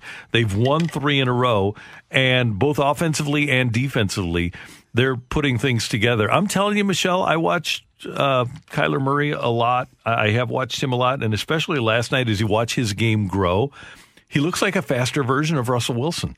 Yeah, he looks great. He looks unbelievable. I was thinking about this. Looking at the NFC West, do you have a collection of four pretty good teams. Now, we don't know how legit the Rams are. I think Mm-hmm. we'll find out a lot about the Rams tonight, don't you? Who do you think we're going to find more out about tonight, the Bears or the Rams? The Rams. The Rams. Yeah, 4 0 against the NFC least and 0 2 against the rest of the league. So, are, are they really that good? We're going to find something out about them. But looking at the NFC West, I was thinking about coaches, and there's a pretty good collection of coaches going in the NFC West right now. You know, there was questions about Cliff Kingsbury. He seems to be having things Mm-hmm. rolling in Arizona. You certainly have Pete Carroll there. You have you have Sean McVay. You have Kyle Shanahan. Is that the best collection of coaches in the league? I would say in a division. In a yes, division, that's what I mean, yeah. Absolutely. I, I think, uh, I don't even know if it's close right now because those are all known quantities. And uh, they're they're multi-talented when you think about a guy like Shanahan with his ability to call plays, maybe the best in the league. Pete Carroll has been a defensive guru for years. Cliff Kingsbury basically brought a new offense to the Mhm. NFL, and then you have a guy that can host American Idol in addition to being a head coach of an NFL team. Uh, yeah, you you've got four talented coaches, but then you look at the rest of the league. A- Atlanta doesn't even have a full time coach right now. Mhm. Uh, Mike Zimmer is having a rough go of it. I think Matt Patricia is pretty bad in Detroit uh, yesterday with ha- having what happened, notwithstanding. Matt Nagy is still, I think, a question mark. When you look at the NFC East, Pederson's won a Super Bowl. Rivera's been to a Super Bowl. McCarthy has won a Super Bowl, but you don't know about Joe Judge. AFC West, Reid is great. Gruden is what he is. He's basically a 500 coach. Uh, I think Anthony Lynn has a chance to be really good, but Fangio has not been good so far. AFC South, just too many unknowns, and Texas doesn't have a full time coach right now, and Marrone appears to be bad. So I think if you look at all the divisions, aside from that, you either have unprovens or bads. You don't have anybody that's unproven, and you don't have anybody that's bad in the NFC. And you've got three guys that have been to the Super Bowl out of the four. That's right.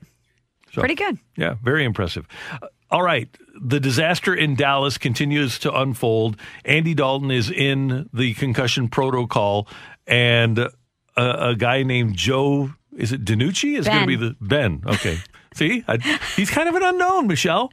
He was the starter at James Madison last year, and Mike McCarthy compares him to a young Marc Bulger to be their starting quarterback. And as somebody who followed Marc Bulger's career, how does that make you feel, Randy?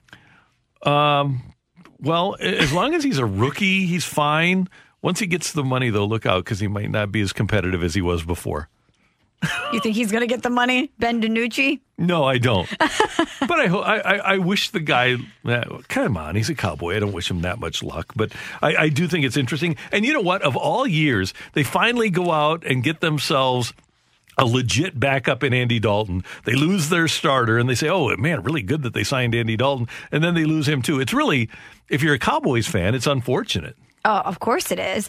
And I, I think that we knew Dak Prescott was the leader of that team, that he was a guy who had so much to do with what was an identity for that team. But I think that was never on display more than it was yesterday after that Andy Dalton hit. Didn't it just seem like so many of those Cowboy t- players obviously they didn't do anything after after it happened, but it just seems like there was no team spirit that there that it would there was no sense of hey, this is our guy. You can't do this to him on our team. It was just really a bummer to watch. And I think part of the reason is is your leaders generally on offense are your offensive linemen, and they had zero of their starting offensive lineman yesterday.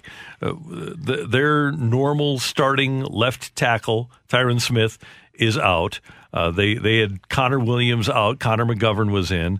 Uh, they're missing Joe Looney, their normal center. He's on IR. Zack Martin was out, and they're missing their right tackle, La'el Collins. They have zero of their starting offensive linemen, and that hinders leadership. I can totally get what happened there, and I know people are blasting the Cowboys today, but who's going to go after the Redskins or the, the Washington football team players that laid a cheap shot on Andy Dalton when you really don't have your veteran leadership there. Who, who I wonder who people expected what cowboy was expected to go after those guys? Amari Cooper? Zeke Elliott?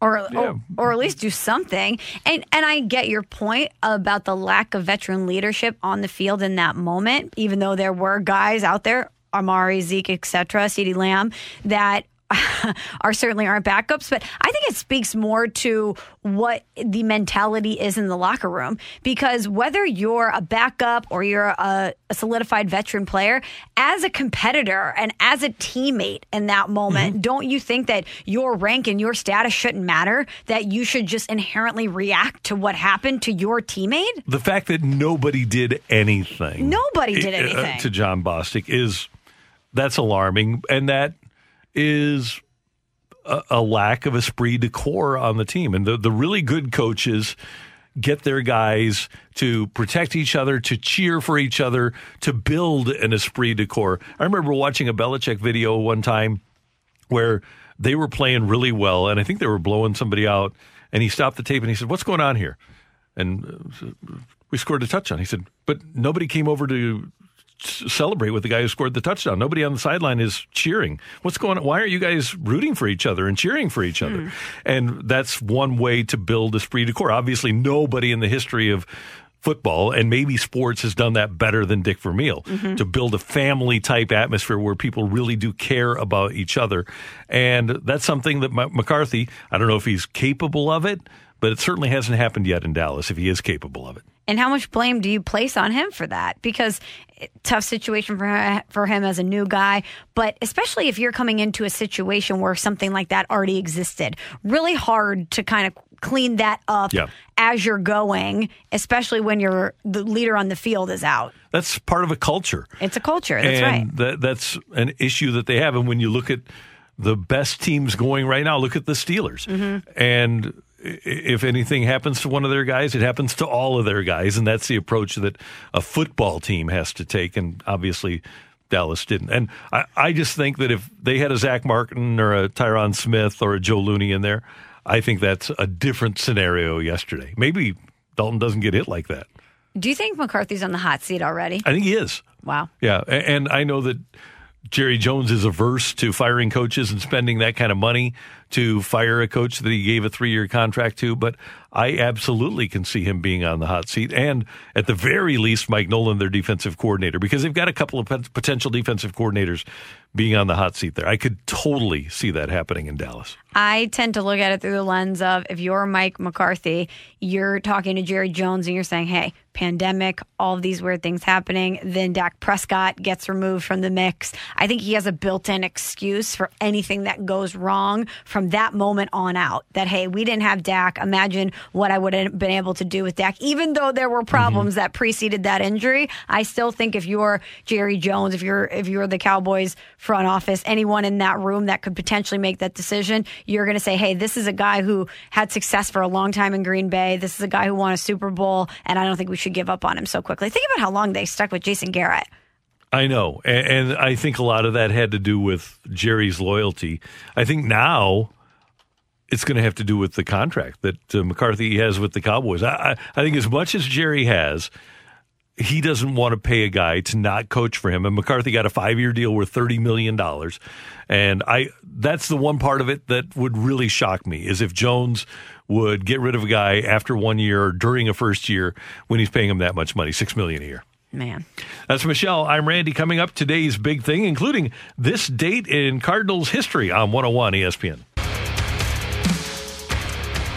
Karraker and Smallman, it's 9.04. Time check brought to you by Clarkson Jewelers, an officially licensed Rolex jeweler. And if you miss anything on today's show, check out our podcast brought to you by I Promise. And of course, you can check that out at 101ESPN.com or just download that free 101 ESPN app.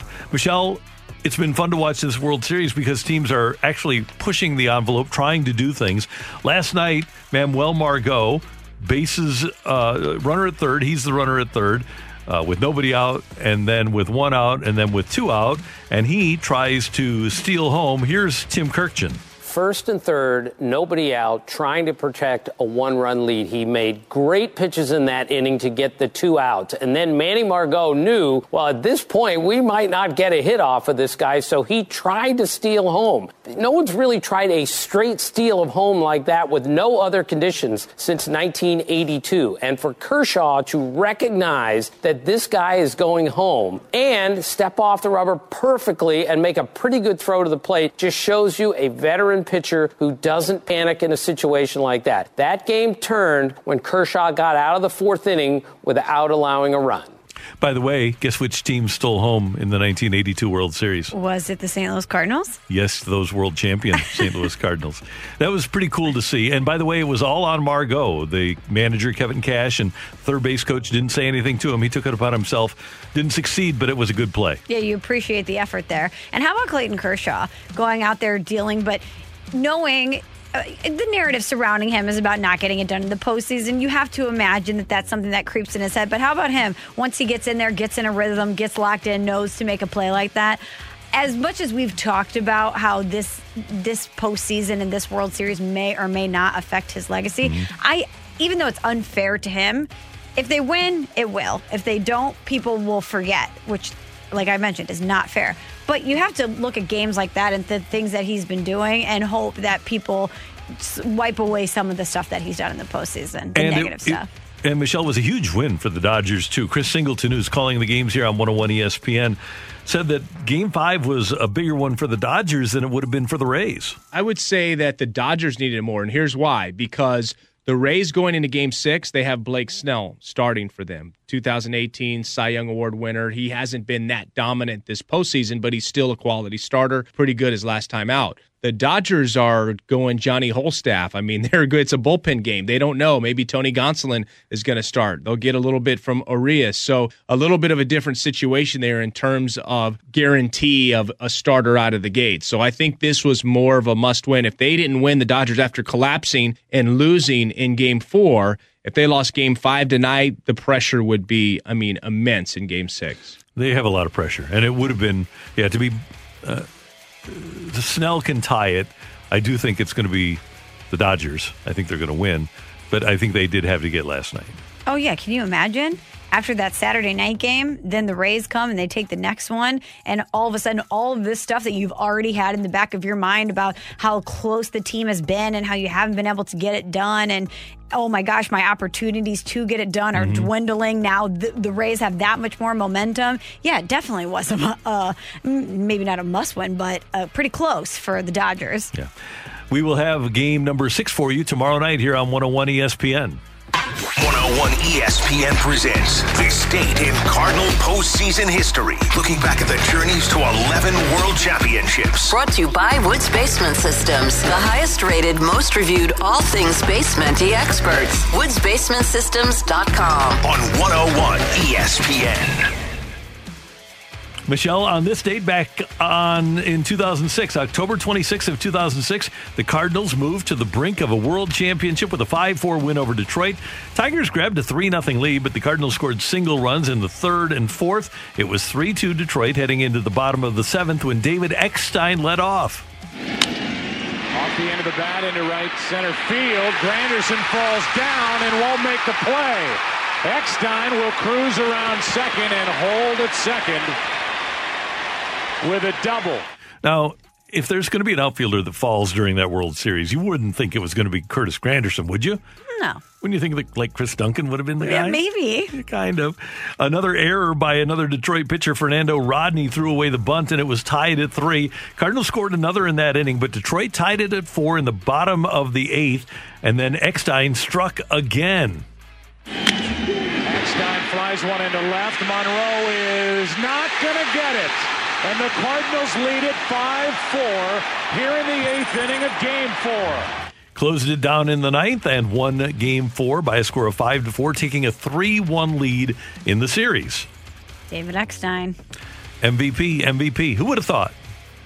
Not me. That's baseball for you. Normally in basketball, it's somebody that you expect. Not always. Sometimes Andre Iguodala wins NBA MVP of the of the finals. Usually in hockey, it's somebody that you've heard of. Normally in football, it's the quarterback. It's somebody that you are well aware of and you would expect to win MVP. Brett Phillips drives in game winning runs. David Eckstein wins World Series MVPs. That's one of the great things about baseball is that little guy that you don't expect to do it can step up and do it. Remember that yellow Corvette he got? Yeah. I wonder where it is. I know he gave the car to his dad. I wonder if his Give it to dad. his brother, I think. I think I thought he gave it to his dad. Either way, a family member. I wonder if they still have it. I'm sure they do, right? I would think so. Yeah, we have to get him on and see if we can find out where that car is. So, by the way, uh, it was the 1982 Cardinals in that 13 1 game six victory over the Brewers. Lonnie Smith thrown out at home in uh, game six against Milwaukee. That was the last time that somebody had tried to steal home in a World Series game. Wow. So now you know via radio. so, and that is this date in Cardinal postseason history on 101 ESPN. Next up, you're killing me, Smalls. We're right back to the Karraker and Smallmon podcast on 101 ESPN. All right, it's time for Killing me, small. Randy, we knew Antonio Brown was going to get back into the NFL, and there was a lot of speculation about where he might land. A lot of people thought Seattle may be the destination, but we got the news over the weekend that he is headed to Tampa Bay, a reunion with his buddy Tom Brady. People were saying, oh, okay, what happened when he lived with Tom Brady in, in mm-hmm. Brady's house when he was with New England? They must have really forged a bond there if Tom Brady would vouch for him and want him to come to Tampa Bay. And a lot of people also wondering is this something that he can maintain? You know can he go there and not cause any problems? How much does he still have left in the tank? And bruce arians the buccaneers coach said hey here's the message for antonio brown. It's pretty simple. Be a team player or be gone. That's a, pretty good one. I would start by saying for uh, all the young ladies in Tampa that are going to associate with Antonio Brown, watch your back. Yeah I thought that was really funny. yeah Um, Scotty likes it. he's covering his face his face is red and he's covering his face Secondly, I, I would say that uh, guy that really hasn't played in a year and a half uh, and is 32 years old. I wonder about his ability to stay healthy. If he's able to be the player he was in Pittsburgh, and by the way, did not play well in his second half of his last year with Pittsburgh either. It's been a couple of years since Antonio Brown has been a good player in the NFL. If he can be that guy, then he's a major weapon for them. There are no teams in the NFL that have a group that in, with, of the quality of Evans, Godwin, and Brown, and that doesn't even include Scotty Miller, who's Brady's new pet. He's is Julian Edelman or Wes Welker or Troy Brown guy. So, man, adding AB to that group of receivers plus Gronkowski and Cameron Brate, there's nobody in the league that has weapons like that. And you know, Tom Brady's ultimate goal is to win. But for, and, and, especially at this stage of his career, I'm sure he's not as concerned about stuff like this.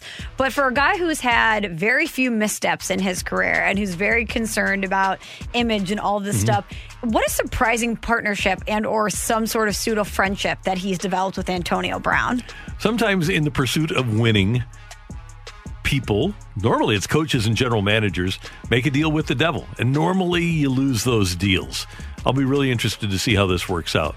I remember when Marty Schottenheimer was down in at the end of his run in Kansas City, and he went out and just got a bunch of ne'er do wells, and it was a disaster, and that's what wound up actually getting Marty fired. There is Andre Rison was like the leader of the pack, and it was a, a real problem. They had a big defensive lineman from the Raiders.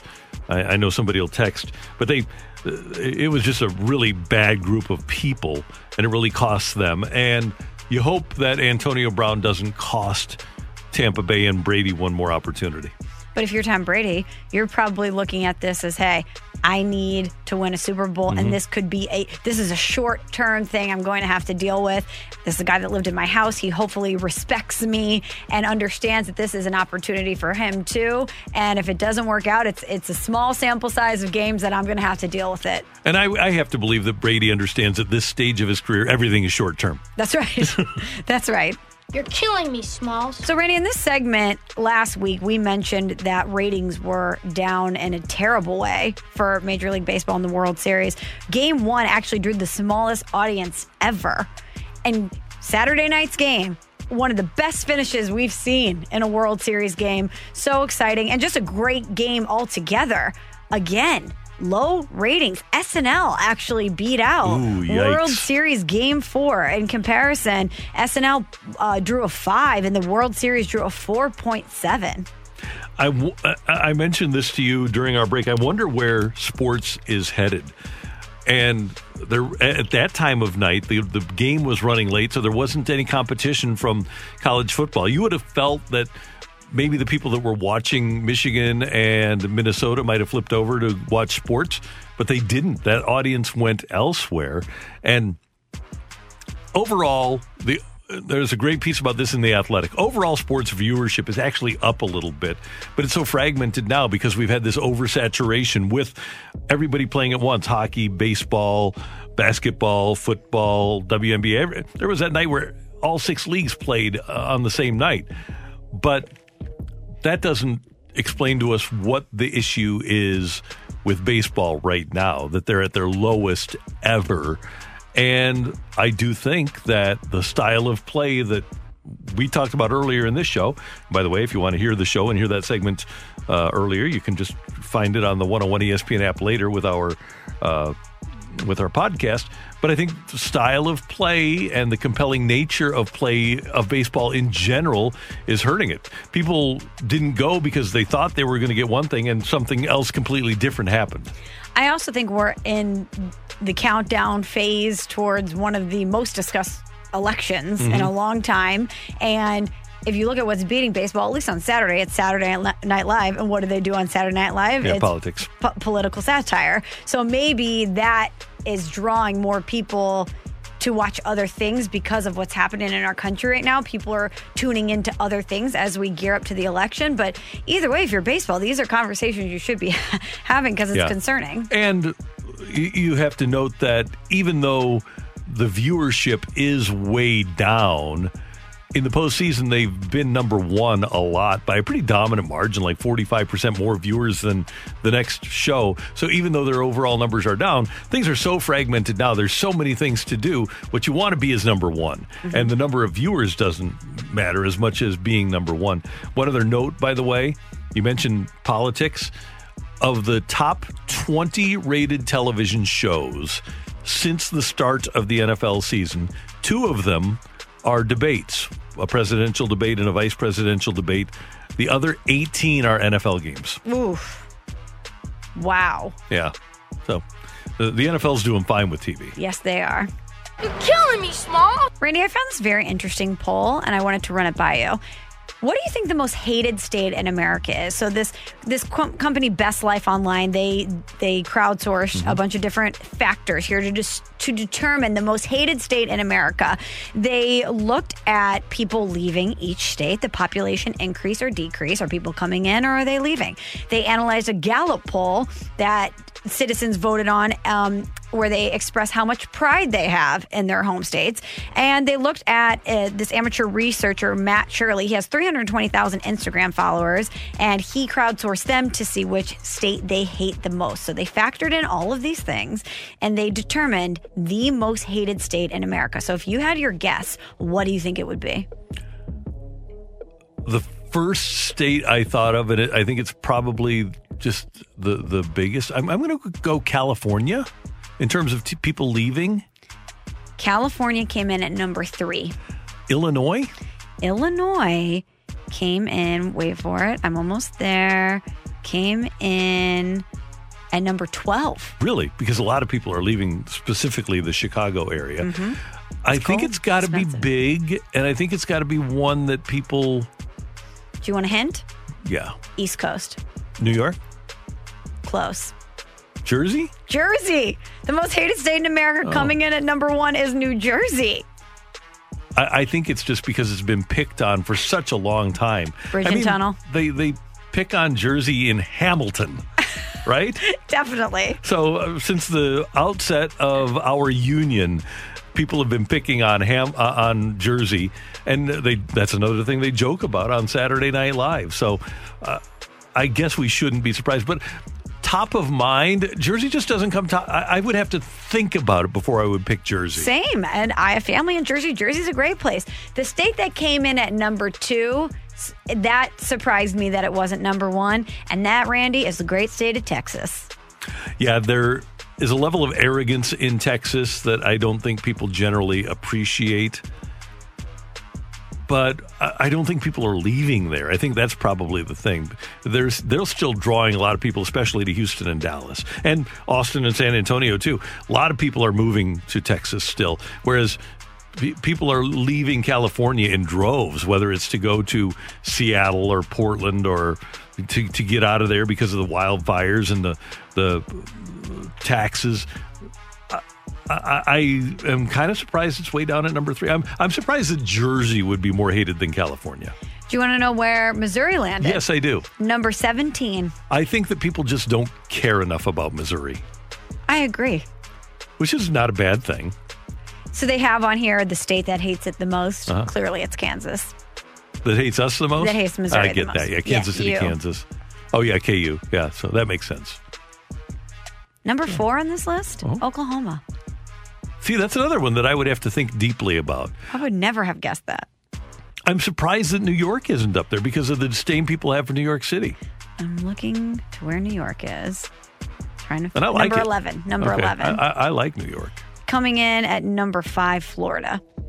Well, Florida man. Yeah, Surprised that's not in the top three. I am too. yeah. You're killing me, Small. Okay, finally, Randy, story out of Michigan. A guy in Michigan won $2 million accidentally. He purchased one Mega Millions lottery ticket. He was doing this online. Oh, I thought he had a bet on the Falcons game. No, he didn't, but yeah. So he was logging in online. He realized he forgot to save his numbers as favorites so he could play them again in the future, family birthdays. So he logged back into the Michigan Lottery app and instead of saving the numbers, he accidentally bought a second ticket with the same numbers and he won not $1 million, but $2 million. Good for him. That's pretty awesome. And I wanted to tell you, Randy, in my latest podcast, I got an astrology reading done. And the I know the astrologist said that I am going to win the lottery next spring. I know. He said it could be literal or figurative, but I think that we should get an office pool going. Okay. I, I, I'm totally in on that on the office pool because I don't want to be one of those people that just has to wait for that mysterious envelope that's going to show up six years down the road. Come on, that's a great idea, don't you think? yeah, you'd share it. Okay, so here's what we were talking about this on the podcast, and a lot of people after they win the lottery, their lives get significantly worse because people want money from them, and it just brings them a lot of unhappiness um, for many different reasons. So my co-host Steve Cerruti and I were talking about, okay, if you hit the lottery, what are you going to do? Because everyone that you've ever known is going to come to you wanting a cut. And I said, okay, here's an idea that I have. I would have a list of people that are on the payout list. Okay, you've been here throughout my life. This is somebody I want to help. You're going to get a million dollars. And every person on the list is going to get a million bucks, but they don't know when they're going to get it. So I, I said, people are going to come to me, hey, I want to buy a new car. You're on the list, but you don't know when you're going to get the money. And I'm going to assign a random date to each person, give it to a financial advisor, and maybe one year in 2027, Randy, you're going to get a check in the mail for a million dollars and it's just going to be a big surprise to you. But that's going to be, and everything else is going to go to charity. But I'm just going to say, hey, obviously I'm going to buy my family a house, do, do all that. But then I'm going to say, hey, it's all gone and you're going to get it. You just don't know when. I like my chances better of joining the group. and uh, Ranj has the idea. He says, just hire a no guy. Oh, that's the play. Hire somebody just to say no for you. But even if the no guy, if somebody comes to the no guy and Mm-hmm. says, "Hey, I need money," and they say no, that person could still get mad at you for employing the no guy. At least my excuse is, it's coming. it. It's coming. Yeah. you just don't know. I like the idea. I think it's creative and fun. So Rudy said, you know, that's kind of mean because you're holding it over people's heads. And I said, no, it's the element of surprise. Right. It's great. Wouldn't it be great to get it? Yeah. That day is going to be unforgettable. On a Tuesday, you're like, oh, another catalog, my power bill. What's this weird envelope? Oh, it's a million dollar check. Yeah. I, I like that a lot. Thank you, Michelle. You're welcome, Randy. Next up, we're going to head back to the Brown and Crouppen Celebrity Line. Our friend Scott Miller of Bleacher Report will join us to talk World Series on 101 ESPN. We're right back to the Karraker and Smallmon podcast on 101 ESPN. Randy and Michelle with you, and we head to the Brown and Crouppen Celebrity Line. Friend is Scott Miller of Bleacher Report. You can follow Scott on Twitter at Scott Miller BBL. He joins us to talk some World Series. Good morning, sir. How you doing? Hey, Randy. Hey, Michelle. Good. How are you? Doing well. Uh, Michelle and I are, are both entranced by at least the last couple of games of this World Series. The style of play, the energy has really been great. Yeah, it has been. Um, you know, it's you wondered coming into this, well, into the whole postseason, really, how the games would look and how the energy would be without fans. And obviously, there are fans here, but just about twenty five percent capacity. But you know the. Um, you know the the players. I mean, you, you know, you can tell. I mean, you know, to get to this level of of uh, any profession, but to get to this level, this elite level in in in, in baseball, um, you know, you've got to be self driven. I mean, obviously it takes talent, but I mean, there's something inside these guys that uh, you know, the pride, the the you know, every pro athlete has to have some ego. You you know, you want to look good, and you you, you can tell the. Uh, you know they're getting after it pretty well. And you know even last night you know tampa bay comes at things a little bit unconventionally. Manuel margot breaks for home tries the first straight steal of home since uh, lonnie smith in game one of the 1982 cardinals brewers world series. That was something out of the blue last night. And uh but it's it's been it's been pretty good Scott, one of the storylines heading into this World Series is, of course, Clayton Kershaw and what he would be able to do as far as the narrative or the legacy that surrounds him in the postseason. And after his game five performance last night, how much do you think he's kind of tipped the scales as far as that discussion goes? You know, I think he has. It's kind of gone back and forth with him, you know, over the years, going back to, you know, when he first broke in in 2008. Um, you know, back early in his career, there were a couple times they leaned on him, I think, a little too heavy because the bullpen wasn't good. So they asked Kershaw to go deeper into the game than he probably should have. And that's, I think what happened in 2014 when uh, you know the Matt Adams home run uh, knocked the Dodgers out of it.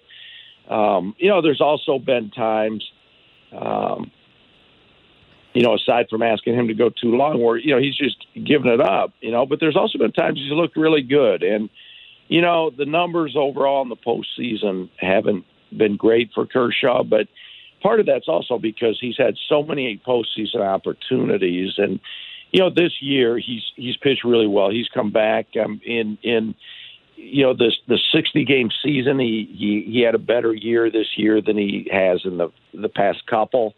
Um, you know, it looks like he's figured th- things out as aging pitchers do sometimes. Uh, at least the great ones do. He's figured some things out to, uh, you know, kind of belie his age. And in the postseason, he, he's he's pitched really well. And you know, it's hard to. I mean, I'll never forget standing in the Dodgers clubhouse last year after the division series when the Washington Nationals shocked them. And the Dodgers, they thought last year they were built to win and to get bounced in the first round. And Kershaw came in in relief, and he gave up back-to-back homers and gave up three homers total. And uh, that was just like a train wreck in the Dodgers clubhouse. I mean, Kershaw came out, his eyes were red. You could tell he'd been in tears, and he basically threw up his arms last last year after that loss and said, "Look, I get it. Everything everybody's been saying about me in the postseason is true." Um, you know, and it was just a such a torturous sight, and to see him come back and and especially last night have the good game and move the Dodgers to within one win of the World Series. It's uh, you know, I, I think this guy's a Hall of Famer, and he's had some rough October moments, but I think overall, you know, nobody can argue with his legacy. Scott uh, Arozarena almost had one off of him last night, and Randy seems to barrel up a lot of balls. What are your impressions of him? Is he a a, a fluke, or is this real? Are we going to see this for a while? you know, it's been an unbelievable October for Randy Arozarena, and you know, I'm not going to say it's a fluke but I am going to say I want to see it over a 162 game season. Um, you know, uh, I mean, it looks like he's certainly athletic, got a great swing, gets after it pretty well. But um, you know, I mean, I don't know. I don't mean to be overly harsh, but you guys know how baseball is. I mean, you know, it's it's a game of you've got to do it over an extended period of time, and that's why you know even people that win rookies of the year, a rookie of the year award, um, you know, the game's also filled with a lot of Joe Charboneau. Mm-hmm. Uh, you know, the old Cleveland Indians guy won the Rookie of the Year award, then never could do much again. And that's why when you win a Rookie of the Year award, that, then the trick is, okay, you know, can they do it for? Can a guy do it for a second year in a row? And and then can you do it for a third year in a row? And you know, you you need to prove yourself over time. And I'm not taking anything away from what Randy Arozarena has done this postseason. I mean, you know, he's been phenomenal. I, I, I will say, um, you know, I mean, it is what it is. I mean, I know he has a postseason record now for hits. You know, I don't mean to sound like a, you know, one of those grumpy old dudes, but you know, let's remember this is expanded playoffs this year, and and and it's not, you know, I mean, since '95 we've had expanded playoffs, but this year there's even you know three more games um, so you know he's had a lot more chances this year, but I mean credit to him for stepping up and and and you know doing his thing. He's had a you know especially going back a couple rounds, all those home runs. I mean it's just been incredible what he's done, and um, you know trick will be ne- come next April first or whenever. Hopefully we get a full 162 game season in next year. The trick will be okay. You know you were unbelievable in October of 2020 you know, now let's see if you can establish yourself as a major leaguer. Scott, the finish, really the entire game of game four, but especially the finish was a wild, wild ride. Where does that game rank for you uh, as far as most fun or entertaining World Series games that you've seen? You know, it's it's it's up there. It's in the top three or four. I mean, it's it's right there with uh, you know. Of course, everybody talks about it. I I was in the stands I, or in the press box that night the David Freese game, you know, the, the, the Cardinals Rangers game. That's still number one for me. That was 2010, right? I 11. 2010. 11, 2011, yeah. That game, I think, for me was that's still number one. Um, but uh, you know that that the the two errors, you know, I mean that's never happened in a World Series game before.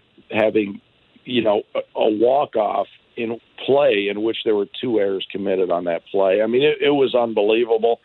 It certainly put some juice in this World Series because I think it's been a, a well played World Series overall. But you know, Tampa Bay's offense, they just too many strikeouts and they just don't hit.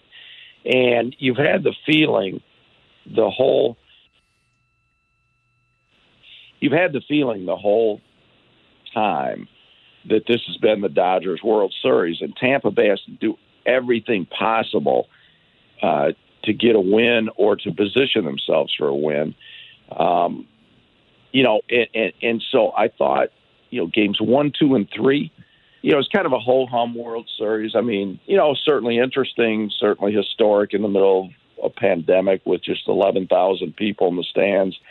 But um, you know, game four, that that the way that ended, I thought really put some juice into this thing. Um, you know, it would have really made it interesting, I think, if coming off of game four, if Tampa Bay would have parlayed that into a win last night and put the Dodgers on the ropes. Um, but, you know, I, I think part of the reason I mentioned the David Freese game, I mean, that, that, uh, yeah, I mean, that World Series, that was such a back and forth emotional thing. And I think also individual games have to fit into the context of the entire World Series. And, if the Dodgers win on on Tuesdays, if the Dodgers win in six games, then the importance of of the way Game Four ended will be reduced some. You know, I mean, it, it, the importance of Game Four would really skyrocket if Tampa Bay came back to win this whole World Series, and it also would have its place, I think, in World Series lore if if this went to a seventh game and the Dodgers ended up eking it out in seven. But if they win it in six, I don't think anybody that watched saw the ending of Game Four will ever forget it. It's still going to be one of the most memorable World Series games ever. But its re- its importance, I think, will be reduced if if the Dodgers win it in six. It'll become more. I don't want to say blip on the screen because it was more than that. You know, based on what we watched but you know, if it just goes six games and the Dodgers win, like I said, I think the importance will be a little bit reduced. Scott Miller, we always like hearing from you. Thanks so much. Have fun tomorrow with Game Six, and we'll keep reading your great work at Bleacher Report. I appreciate it. Uh, nice talking with you guys as always. Have a, a, a good Monday. I'm. It's uh, 50 degrees and gray and rainy here, and I'm glad there's a roof in Texas because tomorrow it's supposed to be worse. It's supposed to be rainy and a high of 44. So they'll need that roof tomorrow night. Welcome to our St. Louis world. And uh, for a San right. Diego guy, this has to be killing you, right? you know, I like it for a change. You know, the weather's so good where I live that, uh, you know, this time of year, I kind of like a little bit of October chill. I love it. Scott, thanks. Take care. See you later.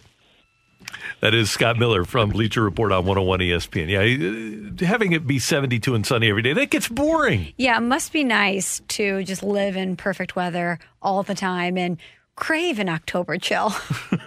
right. Coming up, we're going to cross things over with Dan McLaughlin. Scoops with Danny Mac coming up at the top of the hour here on 101 ESPN. We're right back to the Karraker and Smallmon podcast on 101 ESPN. Scoops with Danny Mac coming up at the top of the hour here on 101 ESPN. Always good to see Daniel McLaughlin on a Monday. Hey, what's going on?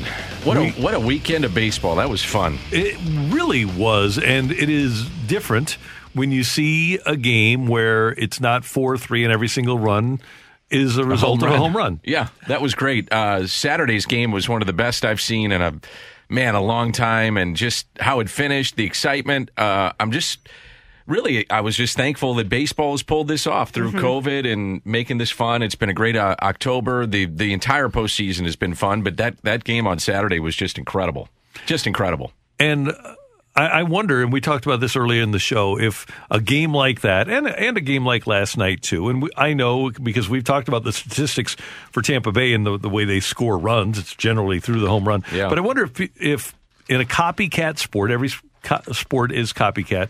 If some management person might say, you know what, I'm going to try to have people that can, in addition to hit home runs, manufacture runs too. Well, they tried last night by stealing home. Yeah, and that's. I mean, it was close. crazy? It was close. It was great. I, I thought I don't I don't blame uh, Margot for doing that. It was a great move. You know, it, it, if it worked, you sitting there going, "Gosh, what a great move!" Because Kershaw has that unique, odd delivery. They had the shift on. He can get the huge lead down third base. Um, regardless, they had to score in that inning. How they did it, you know, whether he stole a base or however they wound up getting that run home, they had to score. And when they didn't do it, you kind of felt like it was going back the Dodgers' way. Um, but man, I it was just an exciting play. I thought he was out. What'd you guys think? He was, yeah. Yeah, I thought he was out. I've had people, I was going back and forth, a friends of mine saying, oh, was safe. He was sa-" No, I, I thought he was out. I thought he was out. I thought the key to the game that no one will talk about was Mookie Betts' first at bat and the Dodgers coming out and scoring. Um, because the momentum, without a doubt, after that game on Saturday was with Tampa Bay and with Betts getting on base and kind of making things happen. And if you look at the numbers in this series, if he doesn't get on, the Dodgers do not win. And when he gets on, they win. He's just he's been just the difference maker, one of them in this series. Another one was Clayton Kershaw, Dan. Yeah. And Randy and I were talking about his great, not only World Series performances, but just general postseason. He's been great this entire postseason. And he's done s- enough to shift the narrative that surrounds Yeah. him. But do you think it all goes away if they end up losing the series? I, I will be. Um, I don't think it all goes away, Michelle, because he's. You know, I was listening to your interview with um, Scott Miller, and I reflected on then the time that he blew up against St. Louis, twice against Matt Carpenter, the home run that Adams hit, and then there was just the ugly game that he had last year against Washington that eliminated them. And then he came out and he said, "You, you guys are right. Mm-hmm. Maybe I mm-hmm. just I'm not a postseason guy." I, I do think it changes the narrative a little bit if he if they win, but they got to win. If they don't win, then it doesn't change it. And I do think as You much have to as win, right? Even no though doubt, that's no not doubt. fair to him because he's done everything that he can do. He's he's been great in this series and in this postseason. He, what is he at? Four wins, I think now in Right. the postseason. But if he wants, eh, not if he wants, but something that would dramatically change the narrative and turn him into a postseason hero is if he does what Randy Johnson did in 01 or what Bumgarner Comes did out, in, yeah. in 14. If he comes back in relief and ends the game that wins the World Series for them, that, would will change things. That would do it. Yeah, I agree. Or comes in in a key spot in Game Seven when you're just Mm-hmm. all hands on deck. I think this is going seven. By the way, most people think it's over in six. What do you guys think? I, I picked Dodgers in seven. Okay. and I said Dodgers in six, but I'm hoping it goes seven.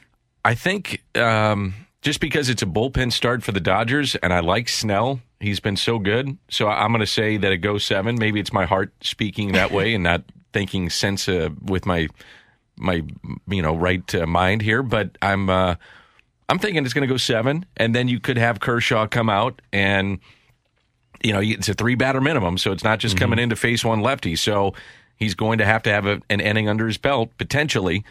Could be a key. And Could this, be. it could be a game tomorrow with Gonsolin starting, where if Snell gets a hold of a lead, that that's going to be the biggest part of the game. If you're Yeah. if you're the Rays tomorrow, you need to get the first lead. and kind of how it uh, unfolded the last time in game two when they went with the bullpen start and it didn't work. And they jumped out to that lead and Snell shut them down and game was over. The Tampa Bay bullpen is just awesome. I mean, Anderson has had his issues um, in this postseason, but outside, I mean, Fairbanks, these power arms, they come at you. Mm-hmm. Man, tough. Yeah. And Tough. boy, all kinds of St. Louis connections, right? Yeah.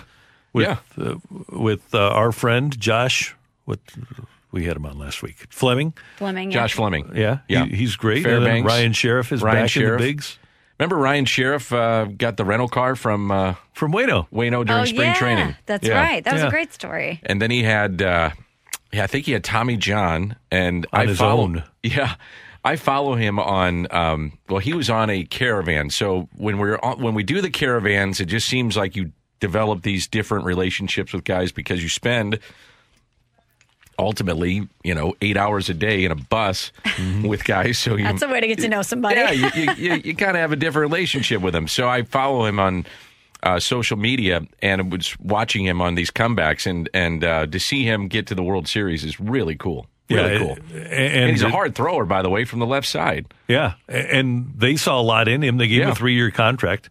It's unbelievable. By the way, did you guys see? And this is something that Scott Miller tweeted that after the the game-winning hit on Saturday, Brett Phillips got over 500 texts and returned every single one of them, Did including really? one from Adam Wainwright. Yeah, Did he really? What a great note. Five hundred. But then Yeah. he returned them all. All of them. I would wait until after the series was over or something. That just Yeah. seems like an ev- a Mount Everest of text I don't want to climb in And- that moment. And he also, I kind of thought he was hyperventilating. He had to go Yeah. get an RV. His resting heart rate was 140. Come on. Yeah, so he had to go get IVs after the game. Have you ever seen him laugh? By the way, yes. We, we- he- maybe that's why he had that. So for people that don't know, MLB Network had him on, and he does this laugh where he basically hyperventilates. Yeah. Then Yeah. too, he can't catch his breath. It's the oddest thing I've ever seen in my life. Well, when he was doing the post game, you could tell that he couldn't even really. He was trying to process it, and Mm-hmm. he was like, "I'm having a hard time articulating what I want to say." But yeah, if you're him in that moment, how how can you really grasp the magnitude of what just yeah, happened? It was awesome. That's what makes baseball great to see those kind of guys have those kind of moments. Really is. What's happening today on Scoops? Uh, go down to Texas and we'll visit with Derrick Goold. I love and Uh, so Derrick will come on. And uh, by the way, we're trying to get Adam Wainwright on tomorrow. Great. So uh, Great. working on that this week and a bunch of other guys too. All right. Yeah. Looking forward to it. All right. Have a great show. That is the got it. great Dan McLaughlin joining us here as he gets ready for Scoops with Danny Mac. Scott Manziar, our producer engineer. As always, great work. Thank you. Thanks, Randy. And Michelle, thank you. Thanks, Randy. See you tomorrow. And we appreciate you tuning in, texting in, being a part of the show. For all of us until tomorrow morning at 7, have a great day, St. Louis. That was the Karraker and Smallmon podcast on 101 ESPN. Hi, this is Chris Howard, host of Plugged In with Chris Howard.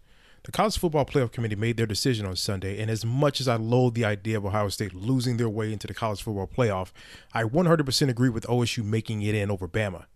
Nick Saban citing some hypothetical point spreads to prove his point that the Tide deserve a spot in the college football playoffs holds little substance when you consider Bama's best win is over Texas. No, the committee got it right. TCU had a great season with far more ranked wins than Bama and didn't deserve to lose their spot after playing a surging Kansas State in a championship game. And Ohio State, while not playing some of their best ball later in the season, was still 12 0 until they came face to face with my Wolverines. While the college football playoff system isn't nowhere near as good as it could be, it's better than what we had. And in a few years, it will be better for all of college football. Hi, this is Chris Howard, host of Plugged In with Chris Howard. Get the latest odds and trends for every professional and amateur league out there. From football to basketball to soccer and esports, we've got it all at betonline.net. And if you love sports podcasts, you can find those at BetOnline as well. And don't forget bet online for the NHL, MMA, boxing, and golf. Head to the website today or use your mobile device to learn more. Bet online where the game starts. Grab a 30-day free trial of Live by Live Plus, and you'll get unlimited skips, commercial-free music, and all of the podcasts and live streaming events you can handle. Visit livexlive.com slash podcast one to learn more and start your free trial.